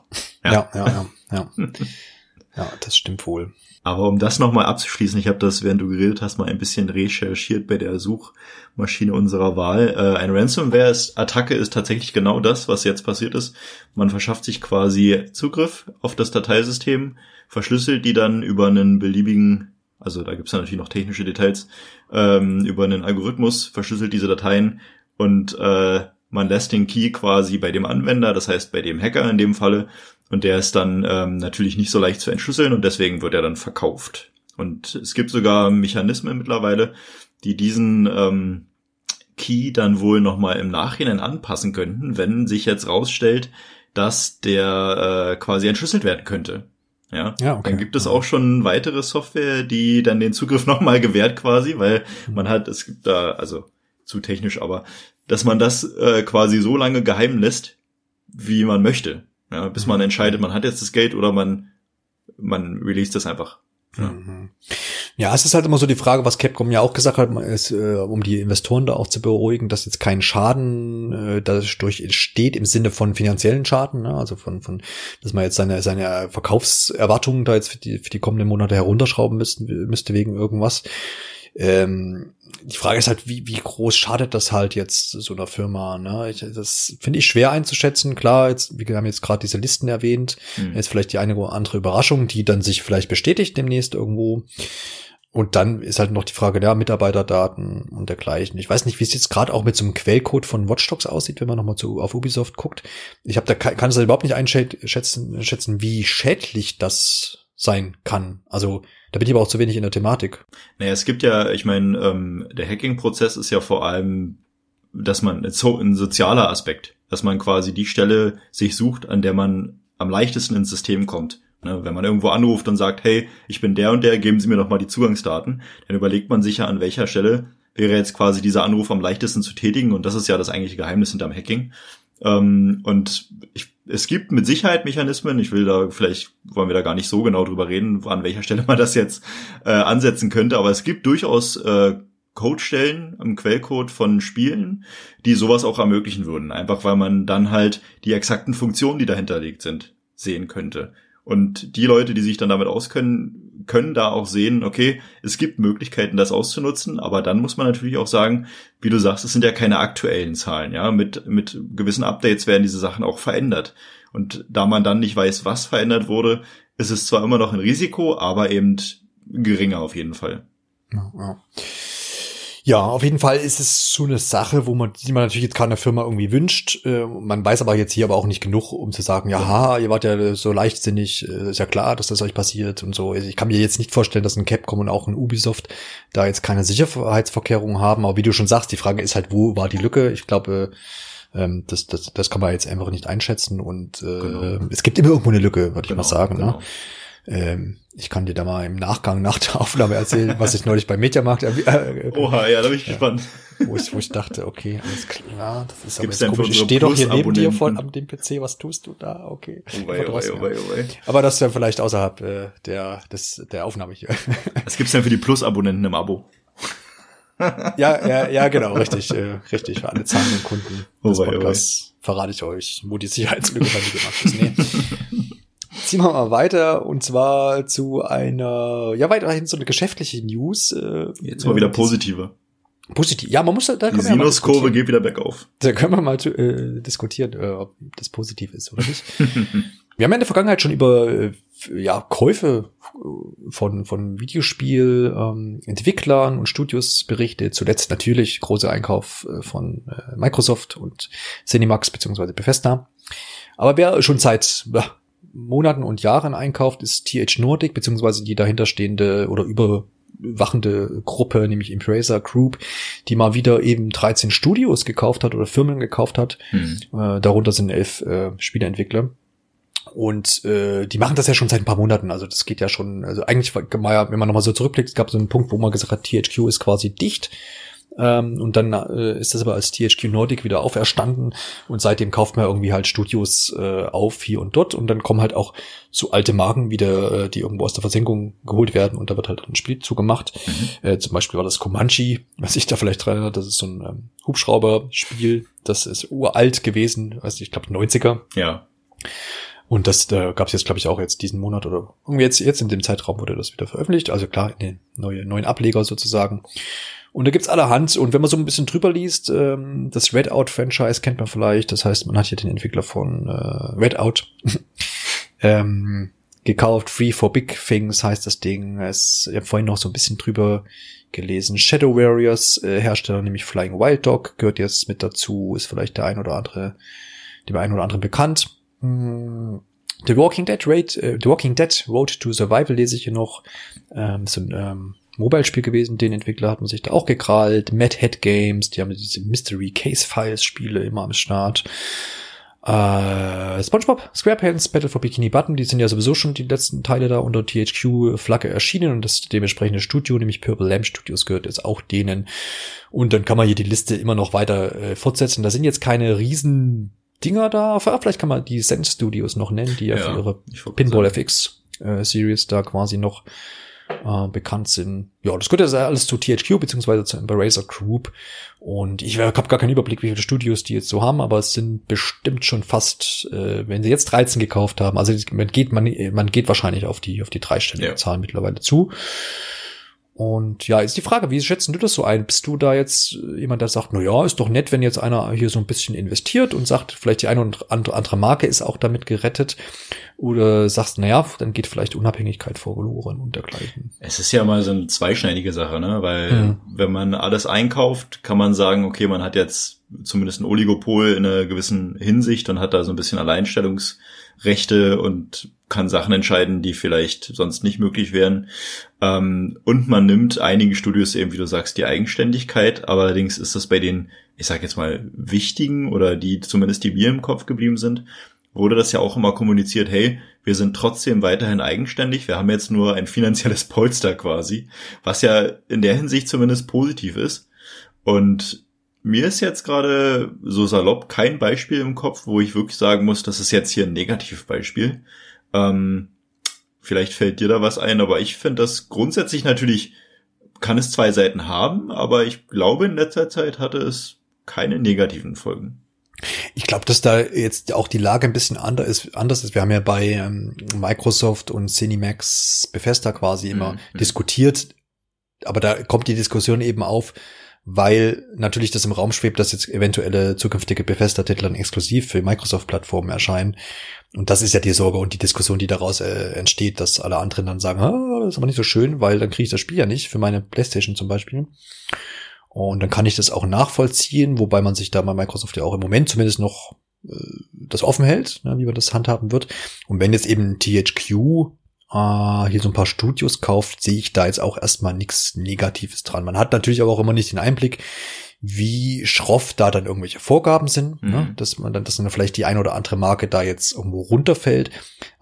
für, auf mich wirkt das aber eher alles, hm, das sind ja auch oft halt Spiele, die gerade so, ähm, so diesen Markencharakter haben, wo man sagt, okay, ist doch ganz nett, wenn da vielleicht ein bisschen Geld dazu kommt und dass die dann auch weiterhin erscheinen, beziehungsweise wieder aus der Versenkung geholt werden. Warum nicht? Also es ist schon so ein bisschen das Muster zu erkennen, dass man scheinbar guckt, was haben wir denn alles für ältere Marken auch, die damals vielleicht erfolgreich sind oder wo es jetzt auch noch Leute gibt, die sagen, ah, wisst du, damals, oh, cool, da gibt es jetzt aber auch ein neues Spiel zu, dass man danach so ein bisschen guckt und es ist was, wo, warum nicht? Ja, also man guckt, klar, und die andere Seite ist natürlich, man kann jetzt immer diskutieren, was für Spiele sind da jetzt bei rausgekommen. Das wäre vielleicht nochmal ein andere, ganz anderes Thema. Hm. Wie gut sind die? Sind die auch gut? Oder ist es einfach nur so, so ein Markending? Hier ist mal wieder ein neues Comanche, freut euch. Und alte Fans kaufen das Ding und damit haben wir die äh, Entwicklungskosten drin. Oder hat man sich wirklich hier jetzt auch Mühe gegeben, das geben? Das kann ich jetzt auch nicht einschätzen, weil ich das Spiel nicht gespielt habe. Ja, vor allem, also ich glaube, bei im speziellen Fall in Comanche gibt es schon äh, genug Leute, die sagen, okay, das ist jetzt nicht genau das, was äh, geworden ist. Aber ob das jetzt an dem Fakt liegt, ja, oder ob das vielleicht einfach Entwicklungsgründe hat, die in einem anderen Studio auch passiert werden. Aber grundsätzlich muss man da natürlich auch noch sehen, man sieht ja nicht, was für Spiele runterfallen, ja. Vielleicht gibt's ja Spiele, die in Planung waren und wo dann jetzt beim Zusammenschluss gesagt wird, okay, das rangieren wir aus und da hat einfach noch niemand von gehört, aber das ist ja quasi unmöglich, sich über unbekannte Sachen zu ärgern und von daher ähm, kann man da in erster Linie erstmal gar nicht so viel Negatives zu sagen. Ja. Nee, finde ich auch. Ne? Es zieht sich halt eben durch, das ist so ein bisschen das äh, Interessante. Ja, das ja. Und, äh, ja, ja. Genau. Ich glaube ja auch, dass, äh, das, da habe ich jetzt auch noch eine Meldung zu gelesen, weil mir das wieder einfällt, wo ich jetzt dann auch eine Marke habe, wo ich sage, ah, das wäre cool, THQ. Hm. Äh, Timesplitters. Ne? Ja, ist oh, ja, Gott wird ja jetzt immer wieder ja. ähm, diskutiert und äh, angeblich ja auch geteased von THQ. Mhm. Es war doch da jetzt, ähm, was war das? In Spellforce 3, genau. Gibt es irgendwelche Items, die zum Beispiel bei Mutant, äh, Gothic und SpongeBob SquarePants ähm, halt äh, als Referenz quasi aufgreifen und da ist eben halt auch äh, ein Item dabei, was sich auf Timesplitters äh, 2 ah. Remake beziehen würde. Und dann hat man natürlich gesagt, okay, ja, Biomutant äh, ist ja, kommt ja irgendwann. Ne? Ja. Also es ist ein Item, was dann auch im Spiel bespricht, was auch wirklich erscheint. Ich weiß nicht, Gothic Remake, ist das in Arbeit, weißt du davon? Das ist in Arbeit, ja. Die haben sich ja, ja nach genau. dieser Demo dazu entschieden, das zu machen, aber man mhm. solle wohl ja, das dauert halt, ne? Geduld haben. Ja, genau. Ja, genau. Also dann ist Gothic und äh, SpongeBob ja sowieso mhm. sind Spiele mit Biomutant, die halt auch wirklich erscheinen. Und dann, wenn man dann Timesplitters bei den Items in Spellforce 3 mit aufführt, dann könnte man ja davon ausgehen, aha, äh, THQ, dann ist das ja wohl ein klarer Wink mit, mit dem Zaun, dass das auch kommt. Aber ähm, da hat's aber jetzt, äh, da haben die nochmal Stellung bezogen und haben gesagt, ähm, dass das mehr so ein Spaß ist und dass das gar nichts heißen wird. Ja, ja, man genau. da, ja, ja. ja. Was soll man da auch so groß sagen, ja? Ja, genau. Ja. Aber ja, genau, das wäre jetzt so ein Spiel, was mir einfällt. Aber das wäre, ich habe ich hab ja jetzt, cool. äh, jetzt wo du die Xbox Series X hast, kannst du dir ja auch äh, diesen Dev-Modus freischalten lassen. Da gibt's ja auch ein mhm. ganz interessantes Prinzip dahinter. Und dann kann man quasi alte Gamecube-Spiele wieder spielen. Und da könntest ja, ja. du ja zum Beispiel auch wieder Timesplitters spielen. Das habe ich auch jetzt gesehen. Stimmt. Und so könnte man sich das quasi wieder zurück auf die aktuelle Konsole holen. Naja, da musste mich nochmal. Äh, dann das besprechen wir dann auch äh, für die Premium Ja, genau. richtig, richtig. Das erfahrt ihr dann auch im 5 Euro Goodie. Ähm, ja, genau. Sehr gut. Ja, dann können wir vielleicht noch da gleich übergehen zu Take Two. Die ja. haben nämlich auch eingekauft. Und zwar, was haben die gekauft, Martin? Ich hab's doch hier stehen. Äh, Codemasters. Richtig. Haben ja. sie gekauft. Codemasters. Spielst du Codemasters-Spiele? Im Wesentlichen sind das ja Rennspiele. Äh, ja, tatsächlich war eines der ersten Spiele auf dem PC, was ich vor etlichen Jahren gespielt habe von Codemasters, glaube ich noch, wobei ich gar nicht weiß, ob sie damals dieses Studio irgendwann aufgekauft haben. Ähm, und dann, wenn ich es jetzt richtig im Kopf habe, ist ja auch I'm Going In Project IGI von denen, oder? Gott, das sind ja jetzt, äh, das ist ein ganz uralter Titel, ähm, okay, den ich ja, aber sehr geliebt habe und wo mir immer Codemasters so einfällt, aber es kann auch sein, dass ich da gerade irgendwas. Das kann sein, also bringe. im Moment stehen die halt 100% für Rennspiele, ne? ja. ob das jetzt nun Quid, Dirt, Formel 1, äh, was auch immer ist. Ja. Ähm, aber du hast recht, Codemasters hat früher ein breiteres Spektrum an ja. Genres abgedeckt, als es jetzt tut. Das war, das war so das oder stimmt. so, also egal ob es jetzt von denen ist oder nicht, aber das war ein mhm. großartiges Spiel, das habe ich sehr geliebt. Es war ja, ja, so ein bisschen wie Far Cry später dann, ähm, aber es hat mir unheimlich Spaß gemacht. Aber wo ich, äh, wo wir gerade noch, äh, du hast ja gerade erwähnt, auch Grid 2, ähm, für den PC spiele ich bis heute immer noch super gern und es macht immer noch Laune, von daher ist das schon ein Name, den man sich äh, durchaus mal gönnen kann, ja, beim Einkaufen. die haben natürlich Kohle, ne? Durch, durch, durch, äh, man, man muss sich erinnern, da gehört natürlich auch Rockstar Games mit dazu. Und äh, da kam natürlich GTA und Red Dead Redemption so als riesige Größen, ähm, wo man sagt, okay, da ist auf jeden Fall Geld da, um irgendwie jetzt Studios zu kaufen. Äh, Mafia kann man auch mit anführen. Und dann äh, fällt da ja aber auch alles rein, die ganzen Sportspiele, ne? Also, also jetzt vor allem voran äh, das Basketballspiel NBA 2K, ähm, ja, Bioshock und so. Bioshock gehört dazu. Also 2K ist ja quasi, gehört ja mit so Tech2. Stimmt, stimmt, stimmt. Civilization und so. Also es sind schon einiges an Spielen, die damit runterfallen. Und wenn man so mal über die guckt jetzt, ne, Bioshock, Borderlands, alles auch für die Switch, ne? Genau, ja, richtig. GTA und so weiter, Tropico lese ich ja noch. Da fehlen halt einfach Rennspiele. Deswegen ist das also ein äh, logischer Schluss, den man ja. hier gezogen hat und hat gesagt, komm, Codemasters muss jetzt her. Und ja, warum nicht? Auch da sehe ich es ähnlich, dass, dass das ja jetzt nicht schaden kann. Ich glaube jetzt nicht. Klar, es kann natürlich passieren, dass man jetzt die ein oder andere mh, hm, Rennspielserie da jetzt vielleicht einstampft, wobei ich das jetzt gar nicht brauche, äh, glaube. Ich meine, das sind ja alles Erfolge, also mh, genau, mir würde ja. jetzt in erster Linie keine Reihe von all denen, die dazugehören, einfallen, wo ich denke, boah, na Gott sei Dank sind wir die jetzt los oder die könnte man jetzt absägen, sondern alles ist ja in irgendeiner Weise auch erfolgreich gewesen. Ja, genau.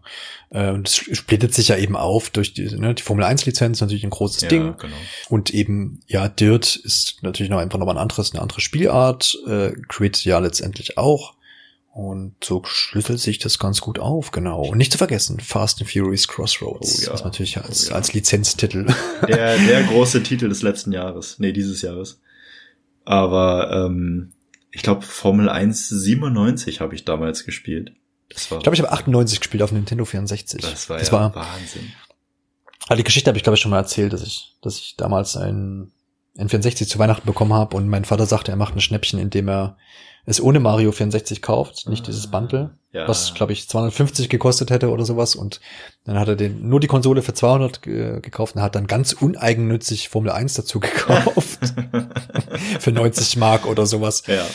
Mark war das noch, genau. Das hat sich auch gelohnt, genau. Ja. Richtig. Ich habe das damals, da gab's noch ähm, im Mediamarkt, glaube ich, so eine Anspielstation. Da haben sie dann wirklich so ein Formel-1-Auto hingestellt. Und mhm. dann konnte man da Runden fahren. Und damals konnte ich das offenbar noch gut. Und habe ich sogar das Spiel gewonnen. Das war, Geil. das würde ich jetzt nicht mehr hinkriegen, glaube ich, weil bei allen Rennspielen, ich bin bei Grid auch sehr zufrieden, dass es einen Zurückspulmodus gibt. Mhm. Aber damals konnte ich das offenbar wohl besser. Ja, ja, ja. Ja, das mit dem Zurückspulen habe ich jetzt in Forsa auch mal genutzt. Mhm. Stimmt. Das war mir auch neu. Aber gut.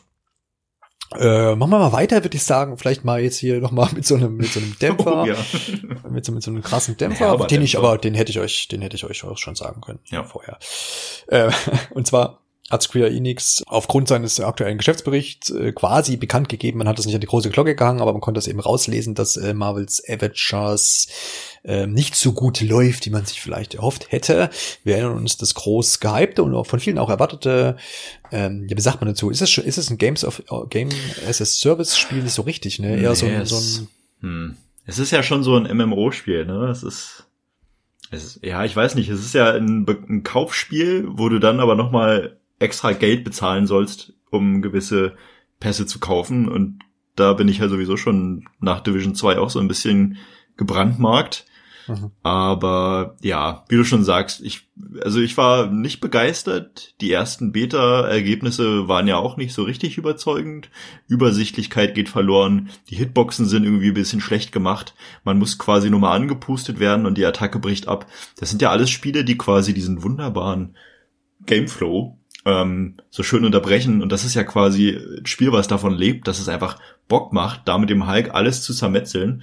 Und wenn der Hulk dann aber gestoppt wird, weil der eine kleine Bubi da ihm ein Bein stellt, dann ist das natürlich irgendwann nicht mehr cool. Und dann bekommen natürlich die Leute Feuer, die gesagt haben, oh, das sind gar nicht die Avengers, die ich kenne und die ich mag, die das ja sowieso schon per se doof finden, ähm, dann noch mehr Feuer und sagen, naja, ich hab's ja gleich gesagt.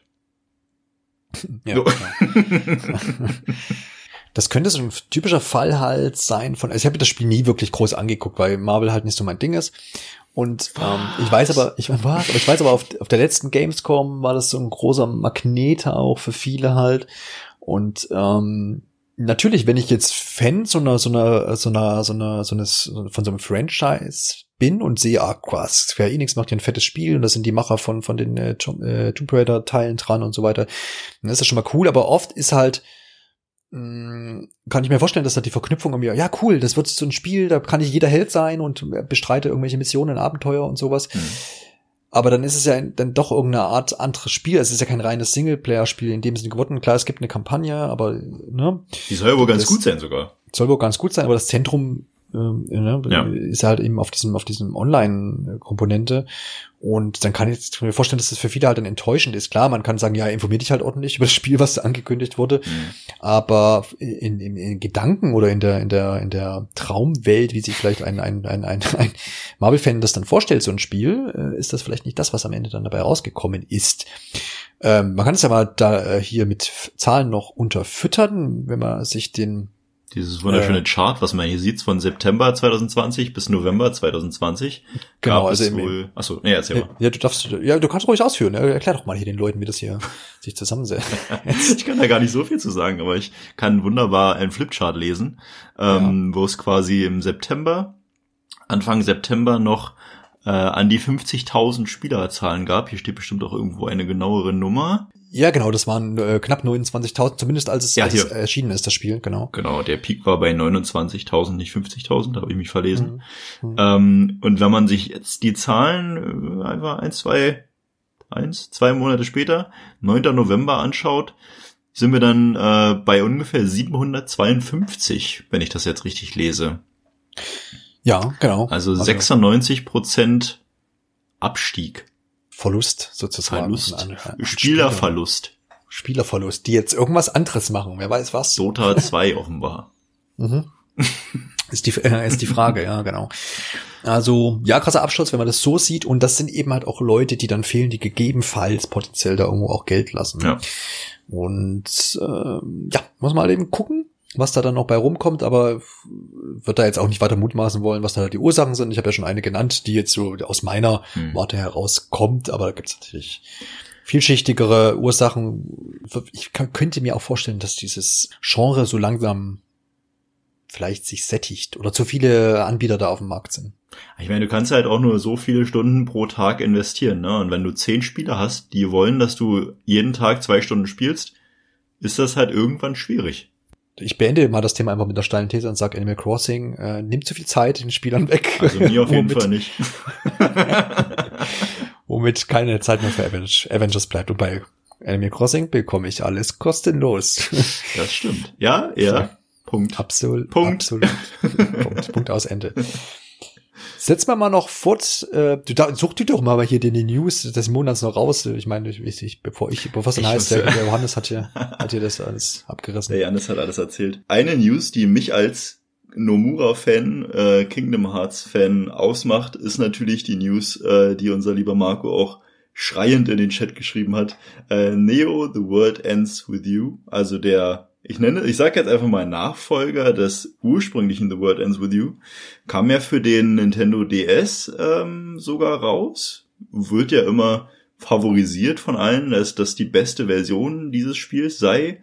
Ich habe mir das ähm, als Kingdom Hearts Fan, da ja Nomura da auch tätig ist, äh, mir dieses Spiel dann auch geholt und für die Switch auch getestet und war nicht ganz so richtig überzeugt. Die Story ist natürlich wie, äh, ähnlich kryptisch, wie es auch äh, in der Kingdom Hearts Reihe der Fall ist. Das äh, fasziniert, da, allein das fasziniert ja schon genug.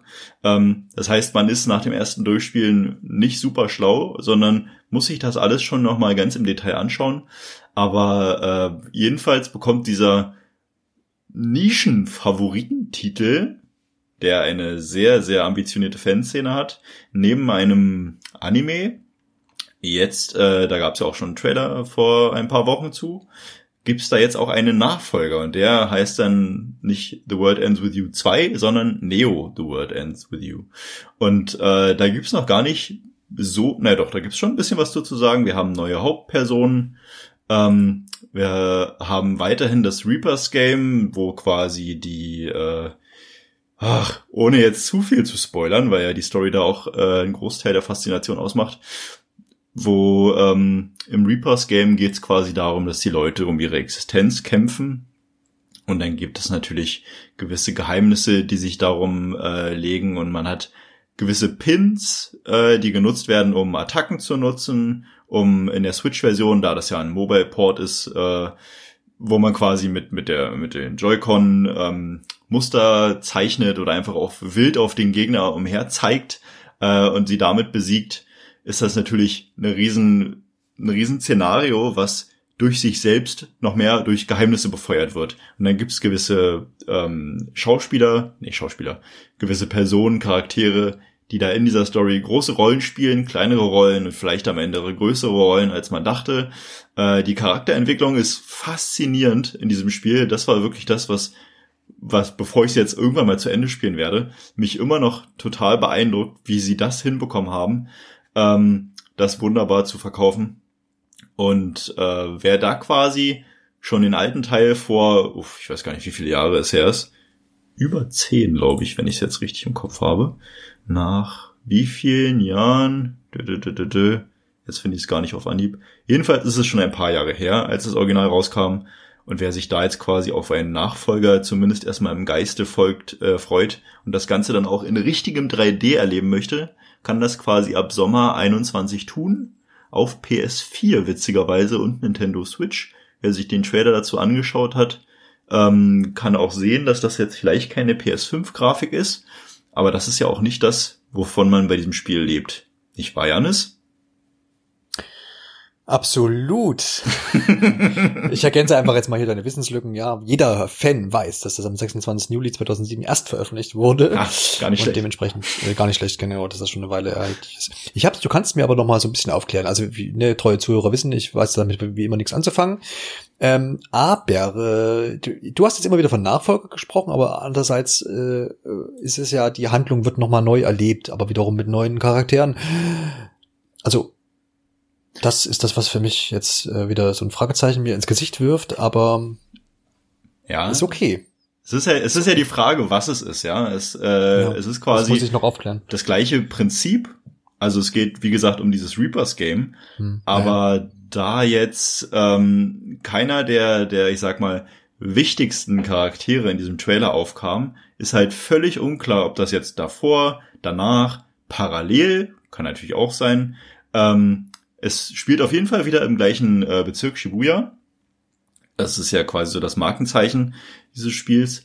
Und, äh, und es ist halt diesmal in 3D. So, aber ob jetzt das Nachfolger ist, ob es, in welcher Beziehung es überhaupt, abgesehen vom Setting, zum ersten Teil steht, ist halt noch völlig unklar. Und ich denke, da äh, hoffe ich, dass Marco mir zustimmt, dass das auch so lange wie möglich gehalten, gehalten wird und wahrscheinlich erst dann gelüftet wird von Nomura, äh, nachdem er quasi drei Tassen Kaffee beim Friseur getrunken hat und zufällig einem, einem Journalisten eine SMS schreibt, wo dann das drin steht. Ja. Ich finde, das macht auf jeden Fall einen schönen optischen Eindruck. Mir gefällt das ganz gut mit dieser neuen 3D-Welt, wie man da so ein bisschen durch Tokio schlendert. Das macht einen guten Eindruck. Wie ich finde, sieht, sieht einfach hübsch aus. Ja. Äh, und bin auch überrascht, dass es jetzt schon dann im Sommer 2021 dann soweit sein soll, auch wenn es, ne, wir jetzt mal Verschiebungen ausgeschlossen, weil das ist ja jetzt mal wieder auch so eine Ankündigung, wo man sagt, okay, das ist jetzt absehbar, mhm. ne, gutes halbes Jahr. Äh, und dann ist auch gut und nicht irgendwie, weil das ist auch ein Spiel, was man auch gut auch gerne sehr, sehr weit vorher schon ankündigen hätte können, wo alle schon, ah, doch, ich freue mich so und so. Aber das finde ich ganz angenehm, dass es jetzt so ein bisschen kompakter ist. Sie ist ja sogar irgendwie confirmed für Sommer, ja. Äh, dass es quasi wirklich allen Leuten klar ist, ja, ja, irgendwie 21, erzähl mal, sondern wirklich Sommer. Also ist ja auch lang genug, aber ja. Wo ich sagen muss, da über so eine Rückkehr freue ich mich doch viel mehr, ist, äh, wenn es, wenn es da heißt, seine Majestät ist so, wieder da. Unser, auf unseren Goldjungen zu sprechen kommen. Auf unseren äh, Goldjungen, genau, namentlich James Bond, der da endlich mal wieder ein neues Spiel kriegt. Oh, und ich so hab, hab, da ja, hab da ja auch, jetzt können wir wieder den Nintendo 64 auspacken. Das ja. ist meine erste, ich glaube, über das Spiel darf man mittlerweile äh, sprechen, weil es nicht mehr auf indiziert ist. Ich bin mir gar nicht sicher. Ich bin, ich bin mir auch nicht sicher. raus. Dann geht es um GoldenEye 007, was ich auf dem Nintendo 64 viel im, im, im Multiplayer, im Splitscreen auf sehr kleinen Fernsehern oh, ja. in den 90er Jahren gespielt habe. ähm, wo ich auch jede Map da irgendwie auswendig kannte und so. Und, und ja, jedenfalls wird, gibt's ein neues James Bond-Spiel, ähm, nachdem ja lange Zeit die Lizenz bei Activision mal lag und dann auch bei EA oder umgedreht, weiß ich gar nicht mehr genau. Ähm, und zwar hat das jetzt äh, IO Interactive, die Macher von Hitman und dann auch dem zukünftigen Hitman 3. Die haben jetzt da die Lizenz und haben das äh, Projekt mal angeteasert als Project äh, 007, mhm. sagt mal 007, ich weiß gar nicht. Double 07 halt. 007, ne? genau. Und da, man sieht nicht viel mehr außer äh, charakteristische Projektil. Projektillaufbahn. Äh, äh, genau, äh, ein Projektil, was sich durch seinen Lauf äh, bahnt. Ja. um Gottes Willen, guckt euch den Teaser einfach an, dann kann man sich das vielleicht besser, besser vorstellen. Und soll eben die, die, die Entstehungsgeschichte James Bonds ein bisschen beleuchten, beziehungsweise wie vielleicht er, er zum Agent, zum Doppel, ähm, Agenten geworden ist. Das finde ich erstmal eine ganz interessante Prämisse. Und ich finde halt, dass dieses Ag Agentengenre, was ja, ob das jetzt nun bei Activision, EA oder damals bei Rare auf Nintendo 64 war, es war ja immer ein Ego-Shooter mal runtergesprochen. Äh, ne? Da war wenig, klar, du hast mal hier irgendwie ein Gadget angewandt, äh, angewandt und dergleichen. Aber so MI6-Style war immer vorhanden, aber es war schon letztendlich, letztendlich immer sehr, sehr, sehr Ego-Shooter behaftet. Und jetzt ist die Frage, ob was IO Interactive damit macht, wenn man so auch gerade an Hitman 3 denkt, der letztendlich auch undercover unterwegs ist ähm, und einfach Leute killt ähm, was ja auch durchaus auch einem James Bond ganz gut steht. Wenn sich das so ein bisschen gegenseitig befruchtet, fände ich das überhaupt nicht schlecht. Und ich finde es, ja, ich finde, das ist ein Entwickler, dem ich zutraue, was Gescheites daraus zu machen. Der jetzt sicherlich auch aufgrund dessen, dass er unabhängig ist, der ist, gehört ja nicht mehr zu Square Enix ja. und auch nicht zu einem anderen Publisher, der da jetzt vielleicht auch sagt, hey, wir ähm, machen da eine gescheite Sache und vielleicht auch ein bisschen was mit Freshness. Ähm, und dann kann ich, kann ich dem ganz, kann ich das mir gut vorstellen. Ja. Also ich, ich habe ja, ich habe ja wirklich Bock auch auf den neuen Hitman-Teil, ähm, weil ich finde, gameplay-technisch funktioniert das immer alles wunderbar. Deswegen mache ich mir um den Part dieses Spiels gar keine Sorgen. Worüber ich mir aber Sorgen mache, und ich habe da auch schon mit Freunden, die das äh, ähnlich sehen, aber auch ganz anders drüber geredet, die quasi sagen, okay, das ist ja eine Origin-Story, ja. Das geht ja quasi darum, wie ist der der geworden, der er ist. Und jetzt ist ja die Frage, also welche, welche äh, James Bond-Rolle von Schauspielern ist dir lieber? Ja, Daniel Craig oder die alten, um jetzt mal das zusammenzufassen, um diese Diskussion nicht aufzumachen. Ähm, und wer dann doch eher zu, ich sage jetzt auch mal Pierce Brosnan zum Beispiel, tendiert, findet das halt nicht oder nicht, nicht so in den neuen Filmen wieder. Und jetzt ist natürlich die Frage, wie wird dieses Spiel? Ist er jetzt da dieser, dieser völlig selbstbewusste Typ, der jetzt quasi sagt, hey, äh, ich, ich, ich rette hier alles alleine und alles ist cool? Oder wird das jetzt quasi eine tatsächliche Origin-Story, wo man dann auch mal einen verletzlichen James Bond sieht? Das hat halt beides Vor- und Nachteile. Aber es liegt einfach größtenteils daran, was möchte man von diesem Spiel. Ja, und ich persönlich mag, ähm, so, so gern ich äh, den neuen Schauspieler auch gucke, Craig, wie heißt der denn mit Vornamen? Daniel. Daniel. Gottes Willen. Mhm. Äh, Daniel Craig. Ähm, so gern ich ihn auch schaue, ich mag die alte James Bond Rolle lieber. Wo er so selbstbewusst da durchgeht, alles regelt und kein Problem und äh, ja, ich hab das, das ist so meine Befürchtung ein bisschen bei diesem Spiel, in welche Richtung das tendiert, aber da ist es einfach viel zu früh, um da meine Angst zu befeuern. Ja, ich glaube, das ist halt auch was jetzt, ne, ich meine, Ian, Ian Fleming als Schöpfer von James Bond und den Roman, äh, ist die Frage, so, ich habe jetzt das alles nicht gelesen, so ich habe glaube ich alle Filme geguckt, aber ähm, wie jetzt James Bond James Bond geworden ist, ist ja glaube ich äh, weiß man ja nichts drüber ja, letztendlich genau. und deswegen bietet es natürlich so ein, so ein weißes Blatt Papier, was natürlich gewisse Vorgaben hat, weil man natürlich jetzt, da jetzt nicht was völlig hanisch, hanebüchend äh, wahrscheinlich darbieten wollen wird. Aber man hat da ja schon alle Möglichkeiten und deswegen bin ich da relativ aufgeschlossen. Die Frage ist, was man halt jetzt daraus macht. Also das kann natürlich auch noch hingeht, losgehen, wenn man sagt, okay, ich habe Bock auf ein James Bond Spiel, ich will Agent sein und äh, will krass sein und so. Mhm. Wenn man jetzt aber sagt, ja, man spielt das, den Teil, wie man James Bond geworden ist, dann kann das ja alles sein. Dann kannst du, dann kann das ja, ne, wenn man so an, an ich muss gerade irgendwie an Uncharted denken, so diese Rückblicke als kleiner Junge und so. Ja, stimmt. Ja, wäre ja auch möglich. Du bist irgendwie noch ein Jugendlicher und äh, schundest dich irgendwo ab. Und warum gehst du zum MI6? Mhm. Ja, also, hm, es hat ist da die Ausbildung mit einer Frau zu tun. Absolut, natürlich. ja, oder ja, das ist, oder ist es vielleicht ganz schnell erzählt und das heißt halt, du darfst da Martini trinken, ja. so viel du um, bis du umfällst und dann ist er halt, hat er, hat es gemacht? er weiß es nicht. Also das wird halt, da weiß man halt einfach jetzt noch zu wenig. Ist es wirklich komplett nur diese Vorgeschichte bis zum, der erste Roman war, glaube ich, Casino Royale, ja. also bis dahin, ne? Oder ist es, ist, kommt, ist, sind ähm, Aufträge aus den Filmen, die man jetzt schon kennt, irgendwie dann auch mit drinne? Weil man sagt, man macht nicht wirklich jetzt nur diese Vorgeschichte. Also es ist halt viel möglich, ähm, kann viel nach hinten losgehen, aber es ist halt auch eben eine Chance zu sagen, hey, wir, erzählen das jetzt hier und dann, dann läuft das. Vor allem, wenn das gut wird und das eine richtig gute Origin-Story wird, ne, das ist ja auch vielversprechend. Das kann ja auch äh, ganz neue Wege für auch Filme möglich machen, dass man das sich stimmt, dem, ja. also ich meine, das ist ja schon so ein bisschen immer risikobehaftet gewesen, weil wenn man da irgendwie einen Fehltritt leistet, dann äh, wird einem das niemals verziehen quasi. Von daher ist großartig. Es ist halt auch so die Frage, wer jetzt da an wen herangetreten ist, mhm. ob sich, ob da jetzt da ähm, IOA Interactive was gepitcht hat oder ob tatsächlich die die die Rechteinhaber da jetzt ähm, tatsächlich auch Entwickler gesucht haben, mhm. zu sagen hier übrigens wir hätten gerne mal wieder so ein Spiel. Man weiß es nicht. Also was ja auf jeden Fall ausschließbar ist und das finde ich ganz gut, dass wir hätten ja den den aktuellen James Bond, den neuesten jetzt schon längst sehen hätten können. Mhm. Ne? Mhm. Wurde jetzt abermals verschoben. Ähm, dass es anscheinend nicht so ein Ding war von wegen, ey, wir brauchen übrigens noch schnell ein Spiel, wenn der Film kommt, weil dann, dann wäre es ja jetzt nicht erst angekündigt worden. Dann wäre das vermutlich eher zeitgleich erschienen. Und der Teaser macht jetzt auch nicht den Eindruck, als würde das jetzt im Frühjahr nächsten Jahres erscheinen. Also. Das wäre eine Überraschung, oder? Das wäre eine wirkliche Überraschung. Und dann, dann, dann würde ich wieder Sorge haben, weil dann wäre es ja so ein, so ein, so ein, ähm, so ein Film-Spiel-Ding. Ja. Ne? Wir brauchen jetzt schnell noch ein Spiel zum Film. Und das glaube ich aber nicht. Also das wäre auch, also da will ich jetzt auch mal IO Interactive so viel zumuten und sagen, das würden sie gar nicht erst eingehen, so ein mhm. Ding.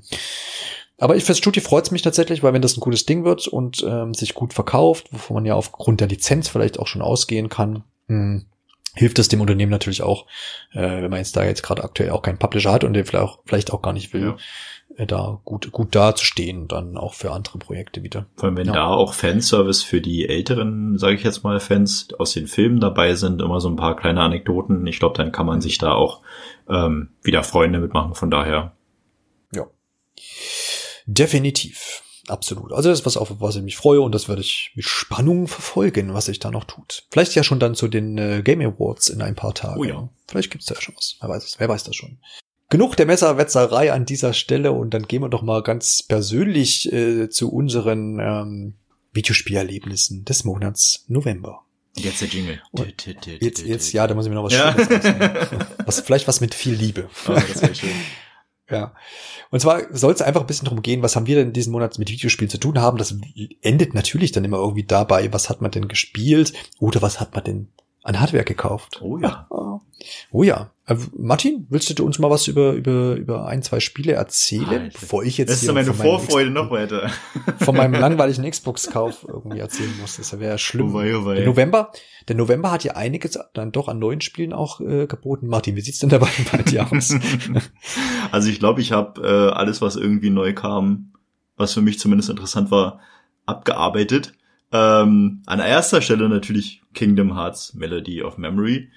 Ähm, ich finde, da kann man jetzt sehr kontrovers drüber diskutieren. Ich habe mich einfach super gefreut, all die alten Spiele nochmal im Geiste durchzugehen. Ich habe so oft Gänsehaut wegen der Lieder bekommen, die freischaltbaren Videos. Das war genau das, was ich von dem Spiel haben wollte. Und dann am Ende noch eine Stunde äh, Larifari machen und dabei ein bisschen mehr an der Story erfahren.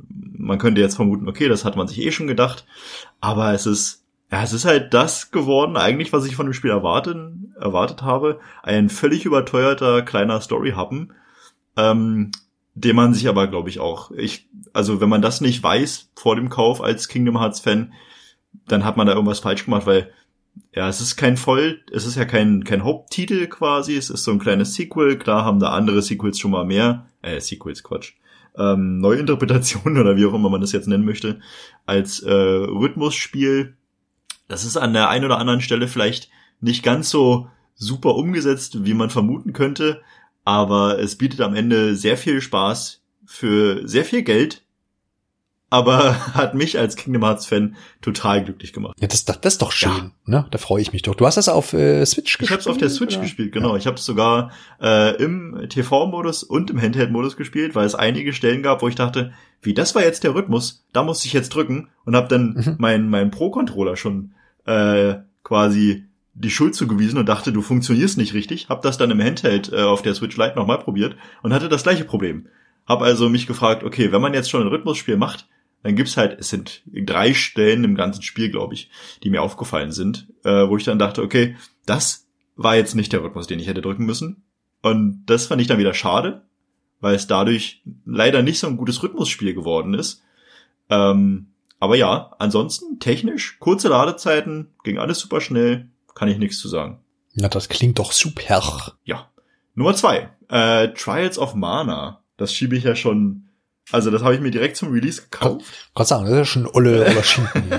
also das Original ist ja schon Oller Schinken. Ich weiß noch, dass ich damals auf dem Super Nintendo Secret of Mana äh, geliebt habe. Und das habe ich etliche Male durchgespielt und habe dann irgendwann, als ich einen Rechner habe, hatte mir die ROM äh, offiziellerweise natürlich in Japanisch besorgt und habe natürlich nichts verstanden und war einfach nur zufrieden, diesen Popo-Puschel da wieder zu sehen äh, am Anfang und dachte, ja, perfekt, das ist genau mein Spiel und hab natürlich nie was gecheckt, was ich da überhaupt tue. Ähm, und war dann sehr happy, als dann die Ankündigung vom Remake kam und hab dann auch am ersten Tag mir das direkt für die Switch geholt und hab das dann auch zehn Spielstunden gespielt und dann kam irgendwas dazwischen, ich weiß gar nicht mehr, was das war, aber irgendein Spiel, wo ich dachte, oh Gott, das muss ich jetzt auch spielen äh, und dann ist Schweiz auf meiner liegen geblieben. Was kann das denn sein? Das ist im April, Ende April ja, erschienen. Das muss dann im Sommer gewesen sein. Mhm. Ähm, und im Sommer habe ich unter anderem meinen neuen Job bekommen. Das könnte einer der Gründe gewesen ja, da hast sein. Du hast du mal wieder deinen neuen Job gespielt? Da habe ich meinen neuen Job gespielt, genau. ja. Aber ich dann äh, bin ich auf Walkthrough gegangen und habe gedacht, ich probiere mal den neuen Job aus.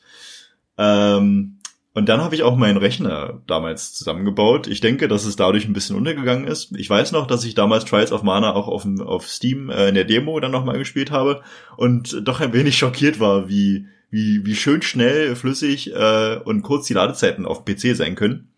Und das hat mich wahrscheinlich auch noch ein bisschen abgeschreckt, weil das ist bei der Switch-Version tatsächlich nicht so Bombe.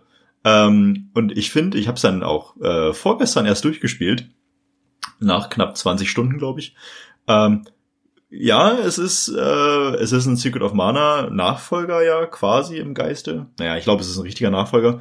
Ähm, aber es hat halt ein anderes Setting abgesehen vom Mana von der Magie, von dem Mana-Baum, vom Mana-Schwert. Da gibt's ja etliche Spiele, die sich auch damit beschäftigen. Ähm, aber es hat mich als Secret of Mana-Fan nicht so richtig begeistert, zumal halt auch der Multiplayer-Modus fehlt. Also du kannst auch einfach nicht zu dritt spielen. Es ist einfach nicht vorgesehen in keinem Modi. Das war ja im Original eigentlich so eine schöne Sache. Ne? Richtig, ne? das war ja wie bei Secret of Mana auch mit dieser ISO, genau. na, ISO-Perspektive, weiß ich gar nicht, wie man das da nennt. Ja, auf jeden Fall Draufsicht. Draufsicht, ja. genau. Ähm, das war ja wunderbar, dass man dann das zu dritt spielen konnte und das war ja im Original auch noch so. Und dann das jetzt im Remake nicht zu haben, ist halt erstens schade, zweitens noch ärgerlicher, wenn man dann merkt, wie dämlich die KI ist. Also, das hat mich ja wahnsinnig gemacht. Ich habe das Spiel wirklich geliebt, bis ich zum ersten Bosskampf kam, weil ich habe vorher schon gelesen, hey, das ist relativ einfach, stell's direkt auf hart. Also ich, höchster Schwierigkeitsgrad, äh, war dann auch eine angenehme Herausforderung, aber die größte Herausforderung war, immer wieder seine Mitstreiter zu beleben, weil die so dämlich sind, dass sie immer in diese Attacken reinlaufen und da gibt's dann so Kreise, die quasi äh, sich auffüllen in Rot und wenn es dann aufgefüllt ist, kommt die Attacke. So einfach zu sehen, ja, äh, so schwierig doch für die KI umzusetzen. Manchmal kriegen sie es hin und manchmal bleiben sie einfach mittendrin stehen, sind dann beide tot und dann kann man im Kampf auch nur maximal neun Wiederbelebungstränke, äh, Tränke, ja, ich nenne es jetzt mal Tränke, ähm, mit sich führen. Das heißt, bei den späteren Bosskämpfen muss man da echt planen, so, okay, wie mache ich das jetzt am cleversten? Heile ich ihn jetzt mit dem Item oder lasse ich ihn sterben, weil ich so und so viele Items nur noch habe? Und das war leider sehr, sehr ärgerlich. Es ist eine schöne Umsetzung, auch gerade im Vergleich zum ähm, Secret of Mana Remake, was ja vielen nicht so gefallen hat. Ich finde es, glaube ich, einfach nur toll, weil es Secret of Mana ist. Ähm, gerade im Vergleich dazu ist es wirklich eine tolle Umsetzung aber kommt leider nicht äh, an mein Secret of Mana Favoritenherz ran. Ja, aber das hat ja zumindest gereicht, alles, um es durchzuspielen. Ja, das, genau. Also am Ende, glaube ich, auch die letzten zwei Stunden waren, glaube ich, dann einfach nur noch, weil ich es zu Ende bringen wollte. äh, aber für jeden Fan, der kann es sich auf jeden Fall mal anschauen, ob jetzt die Switch die richtige Konsolenversion dafür ist, möchte ich mal dahinstellen. Aber ein schönes Mana-Spiel, schöner Musik und auch Popo Puscheln. Also alles super. Ja, das muss doch dann schon sein, genau. Wunderbar. Ja, äh. dann warst du, glaube ich, noch ein bisschen, äh, wenn du weitermachen magst, äh, auf den Rennstrecken ja, genau. hab, äh, dieser Welt unterwegs. Ja. Ich habe äh, in, im Rahmen, ich habe mich aufgeopfert für unsere Redaktion. ja. Need for Speed. Ich wollte gerade sagen, ich war mir, war mir jetzt gerade gar nicht sicher, dachte mir so, wie, wie, wa, wa, wa, warum ja, ja, jetzt? Ja, Aber okay, genau. jetzt, jetzt ist klar. Jetzt. Äh, ich habe mich aufgeopfert und das neue Need for Speed Hot Pursuit Remastered getestet und gespielt und ausführlich äh, mich über die Straßen der Westküste gejagt. Gew gewälzt, gewälzt ja. genau. Ähm, da auch das gleiche Prinzip. Es ist echt schönes Spiel. Es macht sehr viel Spaß. Es ist quasi so, gerade in Zeiten von Tuning, offener Welt äh, und was man nicht alles machen kann, es ist halt so ein, so ein fokussiertes Rennspiel mit, okay, wir haben alle die gleichen Autos, man merkt auch nicht viel Unterschied zwischen äh, den einzelnen Boliden, abgesehen von Aussehen und Hoch, äh, Höchstgeschwindigkeit und sowas. Ähm, und da geht's jetzt einfach nur darum, wie wäre es jetzt schneller auf dieser Strecke. Und das ist so schön fokussiert und funktioniert auch auf der Switch im Online-Modus so wunderbar, dass ähm, das Einzige, was mich daran wieder stört, sind die Ladezeiten. Wenn ich halt ein Rennen gemacht habe, auf Neustart drücke, dauert es mindestens 30 Sekunden, bis ich dann wieder losfahren darf. Und das ist halt für so ein Rennspiel zwischendurch einfach zu lang, leider. Ja. Mhm. Es läuft wunderbar, es sieht richtig schön aus für Switch, finde ich. Also für die Verhältnisse sieht es wirklich sehr schön aus. Dass der Online-Modus so toll funktioniert, ist wunderbar. Ähm, aber man muss sich ein bisschen Zeit nehmen. Ja, okay. Ähm, wie, wie, ich glaube, da ist man auch, ne? Du hast ja auch eine ganze Weile Asphalt 9, ja. glaube ich, gespielt. Ne? Spiel ist immer noch. Und genau, und das ist ja auch so, so ein Spiel, was wirklich schnelle Ladezeiten ja, hat. Ja. Gerade jetzt für Switch, wo man echt schnell immer in der Partie ist und ein paar kurze Runden dreht oder halt so, so ein Streckenrennen, einfach so ein Sprintrennen.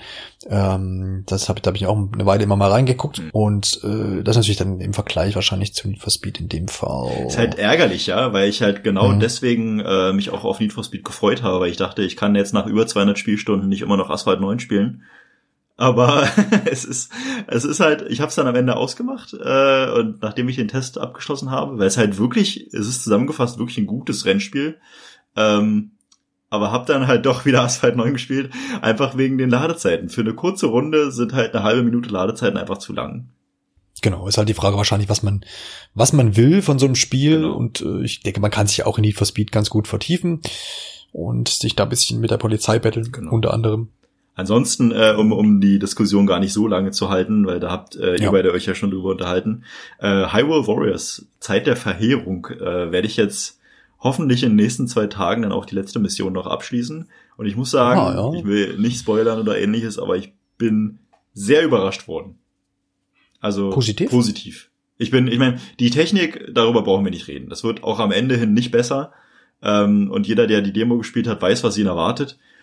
Aber das Spiel an sich liefert genau das, was man davon möchte und bietet auch genug Überraschungen für mich, dass ich dachte, wow, damit hätte ich wirklich nicht gerechnet. Und jetzt bin ich aufs Ende noch mehr gespannt. Ähm, von daher, ja, ja, cool. Das ist ja das. Wir haben ja die Folge dazu aufgenommen, quasi unsere Besprechung von Hyrule Warriors Zeit der Verheerung zusammen. Habe ich das mit Marco aufgezeichnet und ist auch schon veröffentlicht. Könnt ihr gerne reinhören, wer sich dann nochmal absichern will. Und da hatten wir so ein bisschen das Problem, da lag man nämlich noch auch äh, unter Embargo mhm. und äh, ich habe versucht mal rauszukitzeln, ja, wie sieht's mit Charakteren aus? Ja. Wie sieht's denn mit der Story aus? Was ist denn die krasse Überraschung und was weiß ich? Konnte man jetzt nicht im Detail drüber sprechen. Ich will es auch selber noch spielen, deswegen will ich da auch jetzt zur Story gar nichts hören. Aber er, er hat, Marco hat dann auch eben angedeutet, dass schon die eine oder andere Überraschung dabei ist und dass das dem Spiel auch gut tut. Selbst ja. nachdem, was Marco, ich habe das ja auch gehört dann auch im Nachhinein und selbst nachdem. Selbstverständlich, ist ja deine, deine Pflicht meine, als meine, Moderator. Ich habe das dann auch abgesegnet am Ende. Ähm, ja. nein. Äh, also selbst nach dem, was er gesagt hat, dass es da noch ein, zwei Überraschungen gibt, du kannst weder das eine noch das andere erzählen, weil es beides ein Spoiler wäre.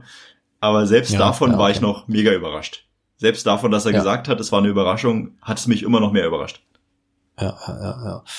Genau, ich glaube, was man jetzt an der Stelle mal erwähnen kann, also alle die Ohren zu, wer wirklich überhaupt nichts dazu hören möchte, aber das hat man zum Beispiel auch schon in vielen, ich habe es ja, glaube ich, im, im Game 2 Beitrag war das, habe ich das gesehen, äh, dass man zum Beispiel einmal die, die Rolle der Wächter schlüpft, ne? aber das war eine, eine Passage, die zum Beispiel äh, Marco, das hatte mir ähm, eine Off-Record erzählt, ähm, dass er das gar nicht so gemacht hat. Meinst du die Titanen oder die Wächter?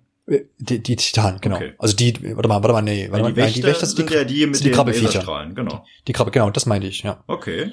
Die, genau, da, das war, da, weil man da ja so ein bisschen anders agiert und so. Da, da hast du eher einen positiven Eindruck, oder was? Ich kann mich gerade gar nicht erinnern, dass ich mal so einen Wächter gesteuert habe. Ach so, ach so. Ach so. Also die ja, Titan, ja, ja, die steuert man auch öfter. Ähm, aber ein Wächter selbst habe ich in der ganzen Kampagne nicht gesteuert. Oder ich habe mir hab das jetzt einfach falsch interpretiert und habe Gameplay-Szenen in so einem Titan gesehen und vielleicht wurde der gar nicht gespielt und ich habe jetzt aus Martins, äh, aus Markus kryptischen Umschreibungen äh, äh, quasi äh, Wächter rausgelesen. Ja, das. Wer weiß. Ver vergessen wir das einfach wieder. Genau, ich, ich möchte dazu gar nicht so viel sagen, weil auch das wieder ein Spoiler wäre. Äh, von daher ja, also Hyrule Warriors steht hier auf jeden Fall auch äh, auf so einer Liste. Also es wird so das nächste Switch-Spiel ja, wahrscheinlich sein. Ist ja auch nichts weiter angekündigt bisher. Genau, es hält sich ja relativ ruhig bis nächstes Jahr im Februar, wenn dann Bravely Default kommt und alles. Von daher. Ja, genau. Ähm, das werde ich dir mal da, da, da ärgert's mich halt immer. Das ist ja so schön gerade aktuell, wo ich, wo ich, wo man relativ gelassen drauf gucken kann. Ich weiß jetzt zum Beispiel, ich würde würd mir gerne mal ähm, Watch Dogs angucken. Ich würde mir gerne auch mal Assassin's Creed angucken. Aber das sind beide Spiele, wo ich sage, nee, könnt, könnt mich mal, ich gebe hier keine 60 Euro aus, könnt mich mal Marsch lenken. Gibt's nicht. Wo ich aber weiß, bei Ubisoft-Spielen, ja, es war ja jetzt schon für 40 Euro, 45 Euro teilweise, was Watch Dogs anbelangt zum Beispiel. Ähm, und das gibt's auch noch mal billiger. Innerhalb des nächsten Viertelhalben Jahres kann man da noch mal zugreifen. Und bei Nintendo-Spielen weißt du halt immer, du wirst es unter, unter 45, unter 40 Euro auf jeden Fall gar nicht kriegen. Also du, also du kaufst das vielleicht gebraucht, aber selbst da sind die Spiele relativ ähm, äh, stabil. Aber wenn die jetzt hier, na, man sieht das jetzt auch wieder schön in diesem Black Friday Sales von Nintendo, 33 Prozent. Das ist, das ist da, es wird dann abgeriegelt bei Nintendo-Titeln. Ich meine, ich glaube, das billigste war jetzt Mario Kart für 44 Euro. Ja. Also, das ist schon eine Aussage, ne? Aber ist auch okay. Ich kann es auch nach, ich würde es auch so machen. Echt, ja. wenn ich natürlich. Wenn du es einmal so machst und das so durchkriegst, ne, dann machst du es einfach ja. weiter. Ja, absolut, richtig. Und warum auch nicht? Also man kann, da kann man sich ja eh immer streiten, ne? Wie das, wie das so ist bei diesen Verscherpelungen dann teilweise. Jetzt zum Beispiel Doom für 11 Euro Wahnsinn, aktuell. oder? Ja. Für die PlayStation 4, ja. Also von daher, hm. So kann man, kann man immer diskutieren. Aber gut, also wie gesagt, ich glaube, bei Hyrule Warriors ist alles gesagt. Ähm, ja. Wer da noch mehr hören will, guckt einfach dann mal oder hört in die Episode rein. Jetzt wird's spannend. Wieso? Jetzt kommst du. Jetzt komme ich, ja, dann, dann wird's natürlich wieder spannend. nee, also wie vorhin schon erwähnt, ähm, November, Monat November stand bei mir im Zeichen der Xbox Series X und der dazugehörigen Spiele die es ja gar nicht gibt. Total überraschend. Also, äh, genau, also Launch-Spiele waren ja nicht so viele, aber ich wusste, dass ja im Vorhinein äh, treue Zuhörer wissen, dass ich äh, schon vor dem Launch jetzt Kunde äh, des Game Pass Ultimate äh, geworden bin. Dementsprechend habe ich da ein bisschen über die X-Cloud, über Android äh, ein bisschen Spiele gestreamt und wusste natürlich, wenn jetzt diese Konsole bei mir eintrudelt, ich habe äh, ne, einen Katalog von über 100 Spielen zur Verfügung. und auf den habe ich mich tatsächlich auch einfach erstmal gestürzt und ähm, das sind dann auch die Sachen, die ich diesen Monat gespielt habe. Ich hätte nicht gedacht, dass ich am meisten auf Nier Automata hängen bleibe. Okay. Hast du Markus, äh, hast du seinen, seinen Wunsch endlich erfüllt, ja? Ja, es war so eine Empfehlung, er hat mir so eine Empfehlungsliste gleich mal dann gerade gesagt, ach, ich freue mich, kann, jetzt kann ich dich zu Spielen nötigen, ja, die ja, du jetzt spielen ja. musst, weil die im Game Pass sind. und das war unter anderem Nier und das, äh, da bin ich jetzt tatsächlich gut drauf hängen geblieben. Ich habe jetzt jetzt auch noch, ich glaube, es sind jetzt so elf, zwölf Spielstunden, ähm, aber das ist für mich schon recht viel für zwei Wochen. Ja. Und ähm, bin da schwer beeindruckt von und äh, habe auch tierisch Lust, das abzuschließen. Musste mich auch so ein bisschen reinfinden, weil es hat ja so ein paar Mechaniken, wo ich ähm, die man gar nicht mehr so gewohnt ist. Also, also zum einen das Speichern, ne, wird nicht automatisch mhm. gespeichert, du musst immer Speicherpunkte finden oder so, so, so äh, Portale, äh, ja, so große Maschinen, so Automaten sind das. Oder du hast einfach Kartengebiete, wo du speichern kannst, wenn du die aufgedeckt hast. Ähm, dann auch wird nie mal ein. Ich war jetzt dann irgendwann bei irgendeinem Endgegner, wo ich halt innerhalb von 20 Sekunden jedes Mal gestorben bin, dachte mir so, äh, what the fuck, was mache ich jetzt auf einmal falsch? Weil bis dahin bin ich eigentlich ganz gut zurechtgekommen. Und dann, bis ich mal auf die Idee gekommen, ich kann ja mal gucken, ob ich meinen Level, äh, meinen, meinen Charakter irgendwie aufleveln kann und die Waffen und sowas. Und das wird halt nicht, wie man es vielleicht aus anderen Spielen halt kennt, groß eingeführt. Und hier so machst du das. Und jetzt, übrigens, besser doch deine Waffe auf äh, und so. Und das kommt da halt nicht. Sondern da muss man noch mal kurz nachdenken. da wird man ja, auch zum Nachdenken gezwungen. Ja, ja, genau. In, in Form von äh, ich habe dann äh, bei Google angegeben, wie level ich ah, okay. oder wie, wie, wie rüste ich auf. Nee, es war dann irgendwie auch schon klar, dass man dann dafür nochmal ins Lager zurück muss. Und aber ich habe mich dann zumindest belesen, das hat ja so eine äh, Chip, äh, ja. wenn das jetzt der richtige Begriff ist, äh, genau, so ein Chip, ähm, ein System, wo du quasi so einen Balken hast und wo du verschiedene Attribute halt drauf verteilst und verteilst. Und da habe ich mich dann mal belesen, wie man das am besten aufteilt und was da vielleicht am vernünftigsten ist und so, weil man kann das einteilen nach Angriff und Verteidigung mhm. oder ausgeglichen und sowas. Und da habe ich mir einfach so ein paar Tipps geholt. Und zack, äh, war der Endgegner dann auch kein Problem mehr. Mhm.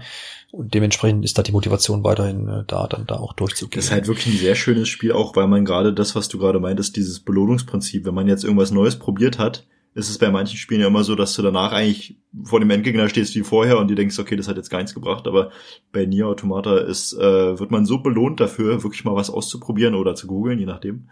Ähm, und das ist so, also das Spiel hat ja so auch so viele schöne Überraschungen. Ähm, ja, das hat Mar äh, Marco, Martin, Marco, Mario, sagt einfach Mario. Mario. Mario, Marco hat das auch ähm, schon gesagt, dass da auch storytechnisch dann viel Ach, drin steckt äh, und Wendungen gibt und so. Und da habe ich dann, das gefällt mir alles ganz gut. Und ich finde auch schön die zwei Charaktere, wie die sich so zwischendurch unterhalten und so. Das ist alles echt nett gemacht. Ja. Und äh, ich bin von mir selber überrascht und finde es gut, dass ich da den Tipp von Marco bekommen habe. Und äh, das ist jetzt quasi so mein Storyspiel, was ich da bestreite. Mhm. Und was dann immer danach meistens, wenn ich dann so zwei Stündchen oder so gespielt habe, äh, ist dann immer noch mal oder auch manchmal auch davor noch eine Runde Forza Horizon 4 dabei gewesen. Microsofts äh, Open World Rennspiel, wovon ich auch schwer beeindruckt bin, denn dank Series X Optimierung und auch Series S Optimierung hat das, kommt es auch mit wenig, äh, also gar fast gar keinen Ladezeiten aus. Und äh, da ist man schnell drin und auch vom Gefühl her konnte, konnte man, kann ich das so ein bisschen eben vergleichen mit dem besagten Asphalt 9, obwohl natürlich Forza viel, viel, viel, viel, viel, viel, viel, viel umfangreicher ist und eben auch eine Open World bietet, was ja mhm. Asphalt 9 nicht hat. Aber es hat auch diese Glücksspielmechaniken und hier kriegst du mal was und jetzt, hey, jetzt hast du das freigeschalten und sowas. Das ist so ein bisschen dieser Motivationsflow, der da schon mit drin steckt. Und es sieht halt auch schon grandios aus. Ne? Also ich als alter alter PlayStation 4 noch in der Grundvariante Besitzer und halt Switch Switch Spieler bin dann da schon schwer beeindruckt. Und das macht schon Spaß, eine treibender Soundtrack dann drunter, ne? du hast also ein paar Radiosender, die du durchschalten kannst. Und dann drehst du halt am Abend noch ein paar Runden, bist vollkommen zufrieden, es ist nicht sonderlich schwer, aber du musst natürlich schon ein bisschen drauf achten, dass du hier und da mal äh, auch gescheit das alles äh, handelst, wobei natürlich auch du von, von, von echt vielen Fahrhilfen bis hin zu Hardcore-mäßig äh, ohne Bremshilfen und Idealspur und was weiß ich nicht. Also alles abschalten. Aber ich bin da eher der Gediegene und lass mir da auch schon mal unter die Arme greifen. Ja. Aber es macht einfach Spaß, ist so ein, so ein, so ein einfach so ein abendliches Ding, was man dann nochmal machen kann ja. und äh, mit mega viel Content, das heißt, da wird immer irgendwas geben. Und das macht dann schon Bock. Jo. Genau, wo ich noch mit reingeguckt habe, äh, ist äh, Tetris äh, Effects, ist das, ne? Ich muss jetzt gerade überlegen. Ja, ich, aber, ich, war auch, ich wollte auch fragen, welches du jetzt gespielt hast, weil Switch, Xbox. das ist ja jetzt erstmal, soweit ich informiert bin, ist das zeitexklusiv. War das nicht auch so ein großer Ärgerpunkt für Marco? Ja, ja, genau, ja. Aber der hat jetzt auch gespielt. Der hat jetzt auch seine, seine ich glaube, der hat seine Xbox Series X nicht verkauft. Ah, okay. Und ich glaube auch nicht, dass er sie noch so, also was heißt verkauft? Er wird sie niemals weiterverkaufen. Und wenn dann überhaupt nur für 500 Euro. Ja, ähm, äh, ich weiß nicht, er hat glaube ich mal überlegt, sie zurückzuschicken. Aber er hat auf jeden Fall auch Tetris gespielt. Und das habe ich, ich habe auch eine, ein Level reingeguckt, um einfach mal die Erfahrung zu machen. Ist ja auch, letztendlich auch viel auf Musik mhm. und dergleichen. Und musste dann feststellen, äh, meine letzte Tetris-Erfahrung ist halt echt noch auf dem äh, Ur-Gameboy. Oh ja, so lange. Die auch nicht sehr, die auch nicht so groß war, weil meine Mutter mir den Gameboy dann immer weggenommen hat. weil die dann Tetris, ges Tetris gesuchtet hat. Ich kann mich an irgendeinen Urlaub erinnern. Also ich muss zwölf gewesen sein oder so. Und da hat die dann immer Tetris abendlich gespielt, Ewigkeiten. Hat sich sehr aufgeregt. Deine Batterien alle gemacht. Ja, genau. Echt, ey. Und ähm, bin auch echt viel gescheitert, äh, obwohl ich das Spiel auf einfach spiele und äh, muss mich da nochmal so reinfuchsen. Aber das wäre, also das hätte, das ist, glaube ich, ein Spiel, was ich gern vielleicht auf der Switch hätte, aber dann hat halt auch viele Einbußen von den ganzen Effekten und ähm, grafischen Finesse, die da schon drin steckt in dem Tetris-Spiel. Was ich mich frage bei dem Spiel, äh, wo du es jetzt gespielt hast, ist das nicht sehr irritierend, diese ganzen Effekte? Nee, irgendwie komischerweise gar nicht. Ich finde, sie tragen eher so ein bisschen zum Flow dabei. Der ganze Beat und die Musik, musikalische und auch soundtechnische Untermalung, die wirklich passt zu deinen, deinen Steinchen, wie du die ablegst. Es klingt zwar irgendwie komisch, aber es passt halt so zusammen. Das heißt, wenn du einen Stein zum Beispiel, der abgelegt wird auf der auf der Reihe oder auf dem anderen Stein unten, dann gibt's da immer noch mal so eine Musik, also so eine soundtechnische Untermalung und es passt dann halt auch zum Beat und zur Geschwindigkeit, wie du die Steine runter rauschen lässt und so. Das ist, das macht schon viel her, wer sich an diese Original ähm, Melodie des Original Tetris erinnert, die ist mir jetzt noch nicht entgegengekommen, aber das war ja auch schon so ein Faktor, wo du sagst, du hast immer diese Musik ja, und ja. du bist da im Groove und so, das macht schon viel, also Musik macht schon viel aus bei Tetris irgendwie. Und wenn du das jetzt mit diesen ganzen Effekten noch, das macht schon, also es war jetzt nicht, da war jetzt nicht so, dass ich gesagt habe, oh, ich sehe ja meine Steine gar nicht mehr. Das haben sie schon gut, gut äh, zusammengefügt, okay. ja. Klingt ja sehr gut. Ja, ja, ja, auf jeden Fall.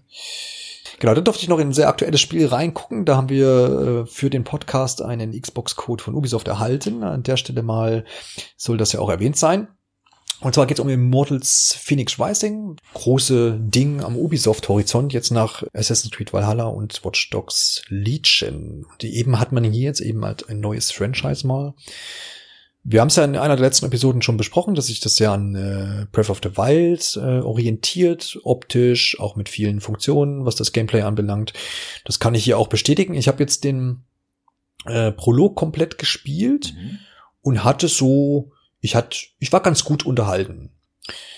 Ähm, das klingt ein bisschen gedämpft, ja. ist es auch. Und, und, und genau, ja, ich versuche das jetzt auszufinden. Also technisch bin ich schwer beeindruckt. Ich durfte, konnte jetzt den, habe das im Performance-Modus gespielt, also das ist der Modus, der quasi das flüssigere mhm. äh, Spiel abbildet. Und der andere Modus, den soll man auch noch gar nicht, also darf man ausprobieren, aber der hat tatsächlich auch äh, eher gestottert. Äh, dabei da soll es jetzt irgendwie zum Release dann noch ein Patch mhm. geben. Ähm, genau, und das sieht alles schick aus, das ist cool, das läuft super flüssig da auf der Xbox und äh, hatte da auch keine technischen Aussätze, auch keine Fehler, irgendwie Bugs, was man jetzt viel aus äh, Assassin's Creed mhm. und auch Watch Dogs hört. Alles überhaupt nicht. Also das scheint da safe zu sein, zumindest, also ich spreche jetzt da für den Prolog. Nur, Oha. ich habe ja schon in einer der anderen Episoden gesagt, dass ich Spaß habe an diesem, an diesem Humor zwischen den beiden äh, Göttervätern da. Ähm, das ist auch weiterhin so, das ist lustig. Nur mir hat so ein bisschen das das Herz ge ge gefehlt. Ich habe jetzt den, wie gesagt, Prolog, der war so, ich anderthalb Stunden ungefähr. Ist das tatsächlich lang? Also deutlich länger als jetzt zum Beispiel bei Breath of the Wild, wo man ja auch auf diesem Plateau sich bewegt, was ja quasi so eine Art Prolog ist. Ähm, und bis dann diese ganze Welt halt freigeschalten wird, das große, das große ähm, Ding, da bin ich jetzt.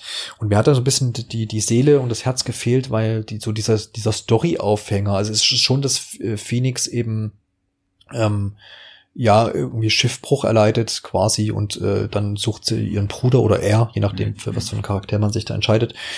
Und ja, und das wird eben erzählt von den zwei äh, Göttern, die der eine quasi auf Phoenix Seite, der andere ist noch so ein bisschen dagegen, die ist ja gar nicht so toll und naja, und so betteln die sich da so ein bisschen. Aber so ein bisschen der dramatische Aufhänger hat mir dann doch für zu Beginn eines Spiels halt eben gefehlt. Dass ich sage, naja, ich fühle mich da jetzt schon irgendwie ein bisschen verbunden und will jetzt eben die Welt retten oder was auch immer. Ne? Das fehlt mir so ein bisschen. Also es gibt keine Prinzessin, die entführt wird oder so. der Bruder ist halt weg. Ja, aber es ist mir zu, zu wenig inszeniert gewesen tatsächlich. Also haben sie doch sehr auf diesen Humorpfad gesetzt, den man schon von der Stadia-Demo kennt. Ja, schon, genau. Der Einstieg ist auch völlig anders. als auf, also bei der Demo hat es sich ja fast so angefühlt, als wäre das der Spieleinstieg. Ja, das war ne? ja auch schon sehr ausgefüllt, ne? Alles. Genau. Aber das ist eigentlich jetzt irgendwie ist es dann doch völlig mhm. anders. Und das hat mich ein bisschen überrascht. Und es war so, es war so ein abgearbeitet. Du hast halt am Anfang nichts, dann kriegst du halt als erstes, glaube ich, war es das Schwert. Dann kannst du mit dem Schwert rumdödeln äh, da, dann kriegst du dein, kriegst du deinen Bogen, kannst dann natürlich deinen Bogen benutzen und dann ist daran auch immer angeknüpft so eine, so eine Art Dungeon, was aber auch nicht mit Zelda Dungeons zu vergleichen ist, also jetzt ja, auch nicht mit den Tempeln aus Breath of the Wild. Ich meine, das sind jetzt zwei oder drei, glaube ich, maximal gewesen. Also das soll jetzt auch gar kein Urteil über das ganze Spiel sein. Ähm, aber zumindest für den Prolog waren das halt jetzt so Plattform-Dungeons, wo ich halt, was weiß ich, ähm, man hat ja auch diese, diese Fähigkeit, Gegenstände aus der Ferne heranzuziehen, so Kisten, die man dann eben auf Schaltflächen äh, stellt, die eine Feder, Feder abbilden. Das heißt, da muss was Leichtes drauf und eine, eine Schaltfläche mit einem Amboss, da muss was Schweres drauf. Und dann schaltest du irgendwelche Plattformen, die irgendwo von links nach rechts fahren oder von oben nach unten frei. Und so kommst du dann halt durch diese Dungeons durch und am Ende kriegst du dann zum Beispiel den Bogen. Oder ein Blitz vom Zeus, der dann irgendwie dich auflevelt in bestimmten Bereichen. Und das war ein bisschen alles, gerade diese Dungeons fand ich relativ seelenlos. Es mag sein, dass das im Spiel, wie gesagt, die Open World hat sich jetzt quasi erst geöffnet bei mir, dass das dann jetzt noch kommt, dass dieser Game, äh, dieser Prolog einfach geschaffen wurde, um zu sagen, hier sind unsere Gameplay-Mechaniken, das sind unsere Items, so funktioniert das Spiel ähm, und das hier, ne, das sind so unsere Dungeons und so kann das dann funktionieren und jetzt geht's los. Und da das erfüllt den Zweck quasi, ja. ne, dass du das alles lernst und dass du weißt, wie das Spiel funktioniert, aber da fehlt mir die Story, die Seele, die, die, Dramatik vielleicht, die da vielleicht hätte sein können. Es ist nett, es spielt sich gut, alles keine Frage und es ist gameplay-technisch auch gut umgesetzt. Und das Kämpfen macht auch weiterhin Spaß, auch wie es schon in der Demo war, das gefällt mir gut. Und man wird auch gut eingeführt. Also man ist, man, man fühlt sich, ich fühle mich jetzt am Ende des Prologs auch sicher und weiß jetzt, hey, ich bin Phoenix in meiner Rolle da und kann da jetzt agieren. Okay. Und zum, zum Glück war da jetzt, also ich bin auch überhaupt nicht enttäuscht von dem Spiel, sondern jetzt eher von diesem Einstieg. Und zum Glück, als ich jetzt diese Open World aufgetan hat, es war auch viel jetzt düster am Anfang. Jetzt hat sich diese Open World aufgetan und auf einmal sind da die Büsche grün und die Bäume und es blüht äh, lila im Hintergrund und die Berge siehst du in der Entfernung und so. Und jetzt, das war jetzt nochmal der Punkt, wo ich die ganze Zeit so sage, ja, es war nett, und jetzt geht diese Open World auf und ich sag, jetzt habe ich Bock aufs Spiel. Jetzt habe ich wirklich Bock aufs Spiel. Tatsächlich. Weil es so schön aussieht. Aber weil es so ja. schön aussieht, genau. Weil ich jetzt, äh, das ist so ein bisschen, es ist nicht zu vergleichen mit diesem Moment, wo Link aus seiner Höhle in Breath of the Wild auf diesen Berg steigt und dann ja. diese Musikuntermalung so, hier ist Hyrule. Das jetzt nicht gleich, aber schon so halt aufgrund der, der optischen Eindrücke, wo ich sage, jetzt habe ich Lust drauf, diese ganze Welt zu erkunden und ich hoffe, hier und dort gibt's auch überall was. Und ich habe schon Bock jetzt weiter auf das Spiel. Aber wie gesagt, hätte mir mehr erwartet vom, von diesem Einstieg. Okay, aber vielleicht, ja. vielleicht wird es ja auch noch, ne? Also ja, ich verstehe ja, was du meinst, dass man ja am Ende, am Anfang ja. auch mitgenommen werden möchte. Mhm. Aber gerade das, dass das halt technisch gut läuft und weil mich auch die Soundkulisse so begeistert hat, in der Demo mhm. schon, ähm, ja. das sind auch ganz viele Sachen, die einen auch vielleicht über, über kleine Story-Schwächen hinweg täuschen können. Mhm. Ja, also ich, wir werden das Spiel ja auf jeden Fall noch, so ist die Planung zumindest aktuell noch äh, für die Switch-Version dann eventuell mit äh, Freddy besprechen. Da sind wir zumindest schon in Gesprächen. Und ansonsten werde ich an der einen oder anderen Stelle sicherlich noch mal äh, was drüber verlieren. Und du hast, äh, wie sieht's bei dir aus gerade da? Hast du das noch im Auge oder sagst du? Ich habe so überlegt, hm. ja, ob ich das testen möchte oder nicht. Aber ich habe, äh, weil ich mich halt so in diese in diese Grafik verliebt habe und in diese Bildgewaltigkeit, ja, ja. habe ich gesagt, nee, ich muss das auf meinem Rechner spielen, weil der kann das, ja, der kann das auch in 1440p leisten mit 60 Frames äh, und ja. deswegen will ich das auf dem Rechner spielen. Aber die Frage ist, äh, wirst du es ja, tun? Ich hab's, äh, ja, okay. ich habe bei meinem, äh, ich, ich supporte meinen lokalen Spielefachhändler, auch wenn es GameStop ist. Ähm, aber eine sehr gute Freundin von mir arbeitet da und deren Job möchte ich auch in dieser schwierigen Zeit äh, unterstützen. Und dann kriege ich quasi ähm, die PC-Version sogar mit Hülle für den Schrank. Ja, da ist ja dann wie immer entweder nur eine DVD, das, die du das nicht brauchst. Noch? Ja, tatsächlich. Ja. Ich habe mir jetzt auch Darksiders mhm. Genesis im Black Friday Deal mhm. ähm, in einer sehr schönen Hülle gekauft. Und so habe ich das dann bei Phoenix Rising auch. Kann ich mir dann direkt am 3. abholen. Am 3. Dezember. Und äh, ich bin sehr gespannt, weil ich mich wirklich, also ich spiele immer noch Death Stranding hoch und runter ähm, auf dem PC, weil dieses diese Soundkulisse, der Widescreen-Monitor, der da unterstützt wird, ähm, das, ach, also ich bin so eine kleine Grafikhure geworden dadurch. ähm, und da muss ich ganz ehrlich sagen, das macht für mich so viel aus, dass ich da für mich entschieden habe, nee, ich möchte das auf dem PC spielen, auf jeden Fall. Ja, das ist doch schön. Es ist, äh, wird interessant, dass es jetzt ähm, einige Leute bei uns da quasi hier im Podcast beziehungsweise in der Redaktion, die ja jetzt mit dem Kontakt haben mit dem Spiel und oder auch Lust drauf haben, wenn es jetzt ähm, erscheint. Da bin ich gespannt dann auf die Diskussion und äh, wird auf jeden Fall nochmal Thema auch im Podcast. Ja, ich bin gespannt auf die ähm, vielen verschiedenen Meinungen, ja.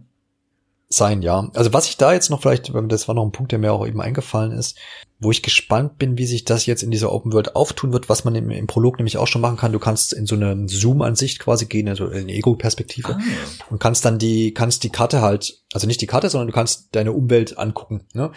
Und kannst dann, wow. also kannst, kannst, kannst dich umschauen, aber jetzt kommt das und kannst dann du guckst dich um und dann äh, hast du so einen Cursor, der quasi ein bisschen aufblinkt, beziehungsweise dein Joy-Pad äh, äh, dann vibriert und dann kannst du Punkte markieren. Und dann ist das zum Beispiel dann, ach, da ist eine Schatztruhe. Ach, äh, guckst weiter, ach, da, da ist ein Dungeon. Ja, so ähnlich, genau, nur ohne Fernglas irgendwie. Gab's damals nicht. Und wo, wo, genau, wo ich mir jetzt dachte, hm, ist erstmal cool, weil du markierst halt Sachen in der Entfernung, weil du guckst dich halt um, siehst, ah, da hinten, das könnte interessant sein. Mhm aber du kannst, ähm, es vibriert halt dann, zu, dann noch und dann weißt du, okay, ja, da ist dann ja auch irgendwas und du markierst es und weißt aber dann auch gleich, was es ist, in, zumindest in der Form, dass du sagst, okay, da ist eine Truhe oder da ist, was weiß ich, irgendeine Lyra oder äh, was, was auch immer, was es noch für Abarten dann da gibt. Mhm, wo ich mir noch nicht sicher bin, ob das gut sein wird oder. Das gab's ja bei Odyssey, glaube ich, auch. Oder in einem anderen Spiel, was so ähnlich war, aber dann wusstest du nicht direkt, was es ist. Ja, das muss ich halt erst noch rausstellen, ob das jetzt, ich glaube, bei Schatztruhen weißt du natürlich noch nicht, was ja. drinne ist. Und wenn du irgendeinen Dungeon dann siehst, weißt du auch nicht, was das Dungeon auf sich hat. Aber ich habe ein bisschen Angst, dass dieses, das muss ich halt erst sehen in der Open World, wie das dann mit der Erkundung ist, ob, ob du dann schon noch Orte hast. Also die Open World sieht cool aus und es hat den Anschein, dass es Orte geben wird, wo ich langlaufe und sage, ey, da hinten, mhm. der mhm. Berg, der sieht interessant aus, da laufe ich jetzt hin, wie es einfach im Breath of the Wild auch ist. Oder ob ich dann eher dazu übergehe und sage, ja, ich scanne das erstmal und sehe, ach, da ist noch eine olle Truhe, ich habe genug, dann gehe ich da nicht hin. Und dann ist da vielleicht auch wirklich noch eine Truhe, vielleicht ist aber auch noch mehr. Also das muss ich dann noch so ein bisschen rausstellen. Ob sie schaffen, die Open World interessant zu halten oder ob das tatsächlich so ein bisschen. Vor allem, was das mit der Spielzeit macht, bin ich auch gespannt. Mhm. Weil das war ja. ja bei Odyssey so ein Grund, dass man dachte, okay, es ist halt ziemlich viel, unnötig viel fast schon. Äh, und vielleicht, dass sie das bei Phoenix so ein bisschen fokussierter bekommen, das würde mich sehr freuen auf jeden Fall. Ja, absolut. Also äh, an alle Zuhörer da sei gesagt, schaut einfach mal auf äh, nintendoonline.de vorbei. Dabei dann gibt es zumindest für die Switch-Version da den Test. Zum aktuellen Zeitpunkt würde ich sagen, ist das so. Ja. und ähm, und äh, dann könnt ihr da auch nochmal reinlesen. Da bin ich auch, gucke ich auch dann mit rein. Äh, bin gespannt, was der Freddy da sagt. Ich hoffe, da kommt dann nichts Schlimmes bei rum, dass ich dann sagen muss, ach, ich spiele nicht weiter, aber ich glaube es nicht. Eigentlich habe ich schon Lust. Also ich bin, ich bin wirklich lange, also ich habe bei, bei Kingdom Hearts war ich gespannt auf Marcos Urteil. Äh, mhm. Und jetzt kommt direkt das nächste, wo ich sehr, sehr gespannt auf den Test bin. Ja gut, aber äh, Freddy ist nicht so, äh, so voreingenommen von äh, äh Phoenix Rising wie Marco von Kingdom Hearts. Was meinst du damit voreingenommen? ja, aber alle, wissen, alle wissen halt, doch, alle Premium-Zuhörer wissen doch, dass Marco Man muss schon objektiv sein, wenn man eine großartige Serie testet. genau, richtig, richtig. Man muss schon objektiv sein, wenn man die neun von zehn drunter ja. schreibt. Ja. ja, genau, so ist es. Gut, ja, dann war's das im Großen und Ganzen. Äh, mehr habe ich nicht gespielt, mehr hast du nicht gespielt. Und ist ja für einen Monat auch schon eine ganze Menge, ne, wenn man das mal durchgeht. Ja, das stimmt. Bin auch schwer beeindruckt ja. äh, von uns beiden. ähm, und es gab auch nicht, ähm, es gab mehr zu berichten oder hätte mehr gegeben zu berichten aus der Videospielwelt natürlich, aber hier soll nochmal erwähnt werden, dass wir uns ein paar Sachen einfach rausgepickt haben, die wir diskussionswürdig fanden. Und jetzt sind wir am Ende der ersten Episode von äh, Safe Game, unserem hoffentlich monatlichen ähm, Format, äh, in dem wir einfach aktuelle Themen besprechen wollen. Ich bitte euch wirklich äh, von ganzem Herzen und der Martin ja. sicherlich auch, dass ihr so, uns so ein bisschen Feedback gebt. Wünscht ihr euch vielleicht noch mehr Rubriken? Haben wir uns viel zu lange bei den News aufgehalten? Sollen wir da weniger drüber sprechen? Sollen wir mehr über Spiele sprechen? Müssen wir also mehr spielen, um mehr über Spiele zu sprechen? noch ein bisschen noch mehr spielen. Oder hat's genauso gepasst? Oder habt ihr vielleicht Ideen für weitere Rubriken? Wollt ihr vielleicht noch aus anderen äh, Ecken was erfahren, ja. was euch so einfällt? Dann nehmen wir das auch gerne mit ins Programm auf, in diese, in diese, in dieses Format, wenn euch das irgendwie ähm, dann taugt und uns das dann auch wir können taugt. auch über unser Armut reden. Wir können, wir reden, ja, das, äh, wir, so ein bisschen Kochthemen und so weiter können, auch ein, können wir auch einfließen lassen, wenn ihr das mögt. Die Frage ist also, wo teilt ihr uns das mit? Das macht ihr ganz einfach über nintendoonline.de. Wir haben dort ein schönes Forum oder auch über psnow.de. Dann macht ihr das am besten immer gleich unter äh, den Podcast News Zu jeder Episode gibt's ja eine, einen Artikel letztendlich, wo nochmal beschrieben wird, über was wir hier überhaupt reden. Und darunter gibt's eine Kommentarfunktion. Ansonsten auch allgemein im Podcast gibt's einen Feedback-Bereich, da könnt ihr mal reinschauen. Ansonsten, wem das alles zu viel Aufwand ist und gar kein, sich gar nicht im Forum da anmelden möchte, weil er sagt, das ist mir alles zu altbacken, der guckt eben auf diese modernen äh, Social-Media-Kanäle, namentlich Instagram und Twitter. Dort findet ihr uns auch unter Pixel, Polygone und Plauderei äh, wenn ihr nur gut genug sucht. und dort könnt ihr einfach äh, Postings kommentieren oder uns Nachrichten schreiben. Dann lesen wir das auf jeden Fall sehr gerne, antworten auch darauf und dann können wir vielleicht zusammen dieses neue Format Safe Game, was uns auch am Herzen liegt, ähm, gestalten und dann würden wir uns auch darüber freuen, ja. wenn ihr Datei habt. Genau. Wir freuen uns wirklich sehr, das sei wirklich nochmal fokussiert, dass wir da sehr, sehr, sehr freudig auf euer Feedback warten. So ist es. Äh, nichts anderes machen wir die nächsten Tage, äh, bis der Monat wieder bis zu Ende die ist. F5-Taste Richtig. Ähm, ansonsten müsst ihr einfach damit leben am Ende des Monats Dezember, dass wir genau die gleiche Abfolge wie heute dann nochmal bringen, nur mit ausgetauschten Themen. So ist es dann ja. eben. Pah. Also, dann äh, hören wir uns in einer der nächsten Episoden und dann auf Wiedersehen. Dankeschön. Macht's Ciao. gut.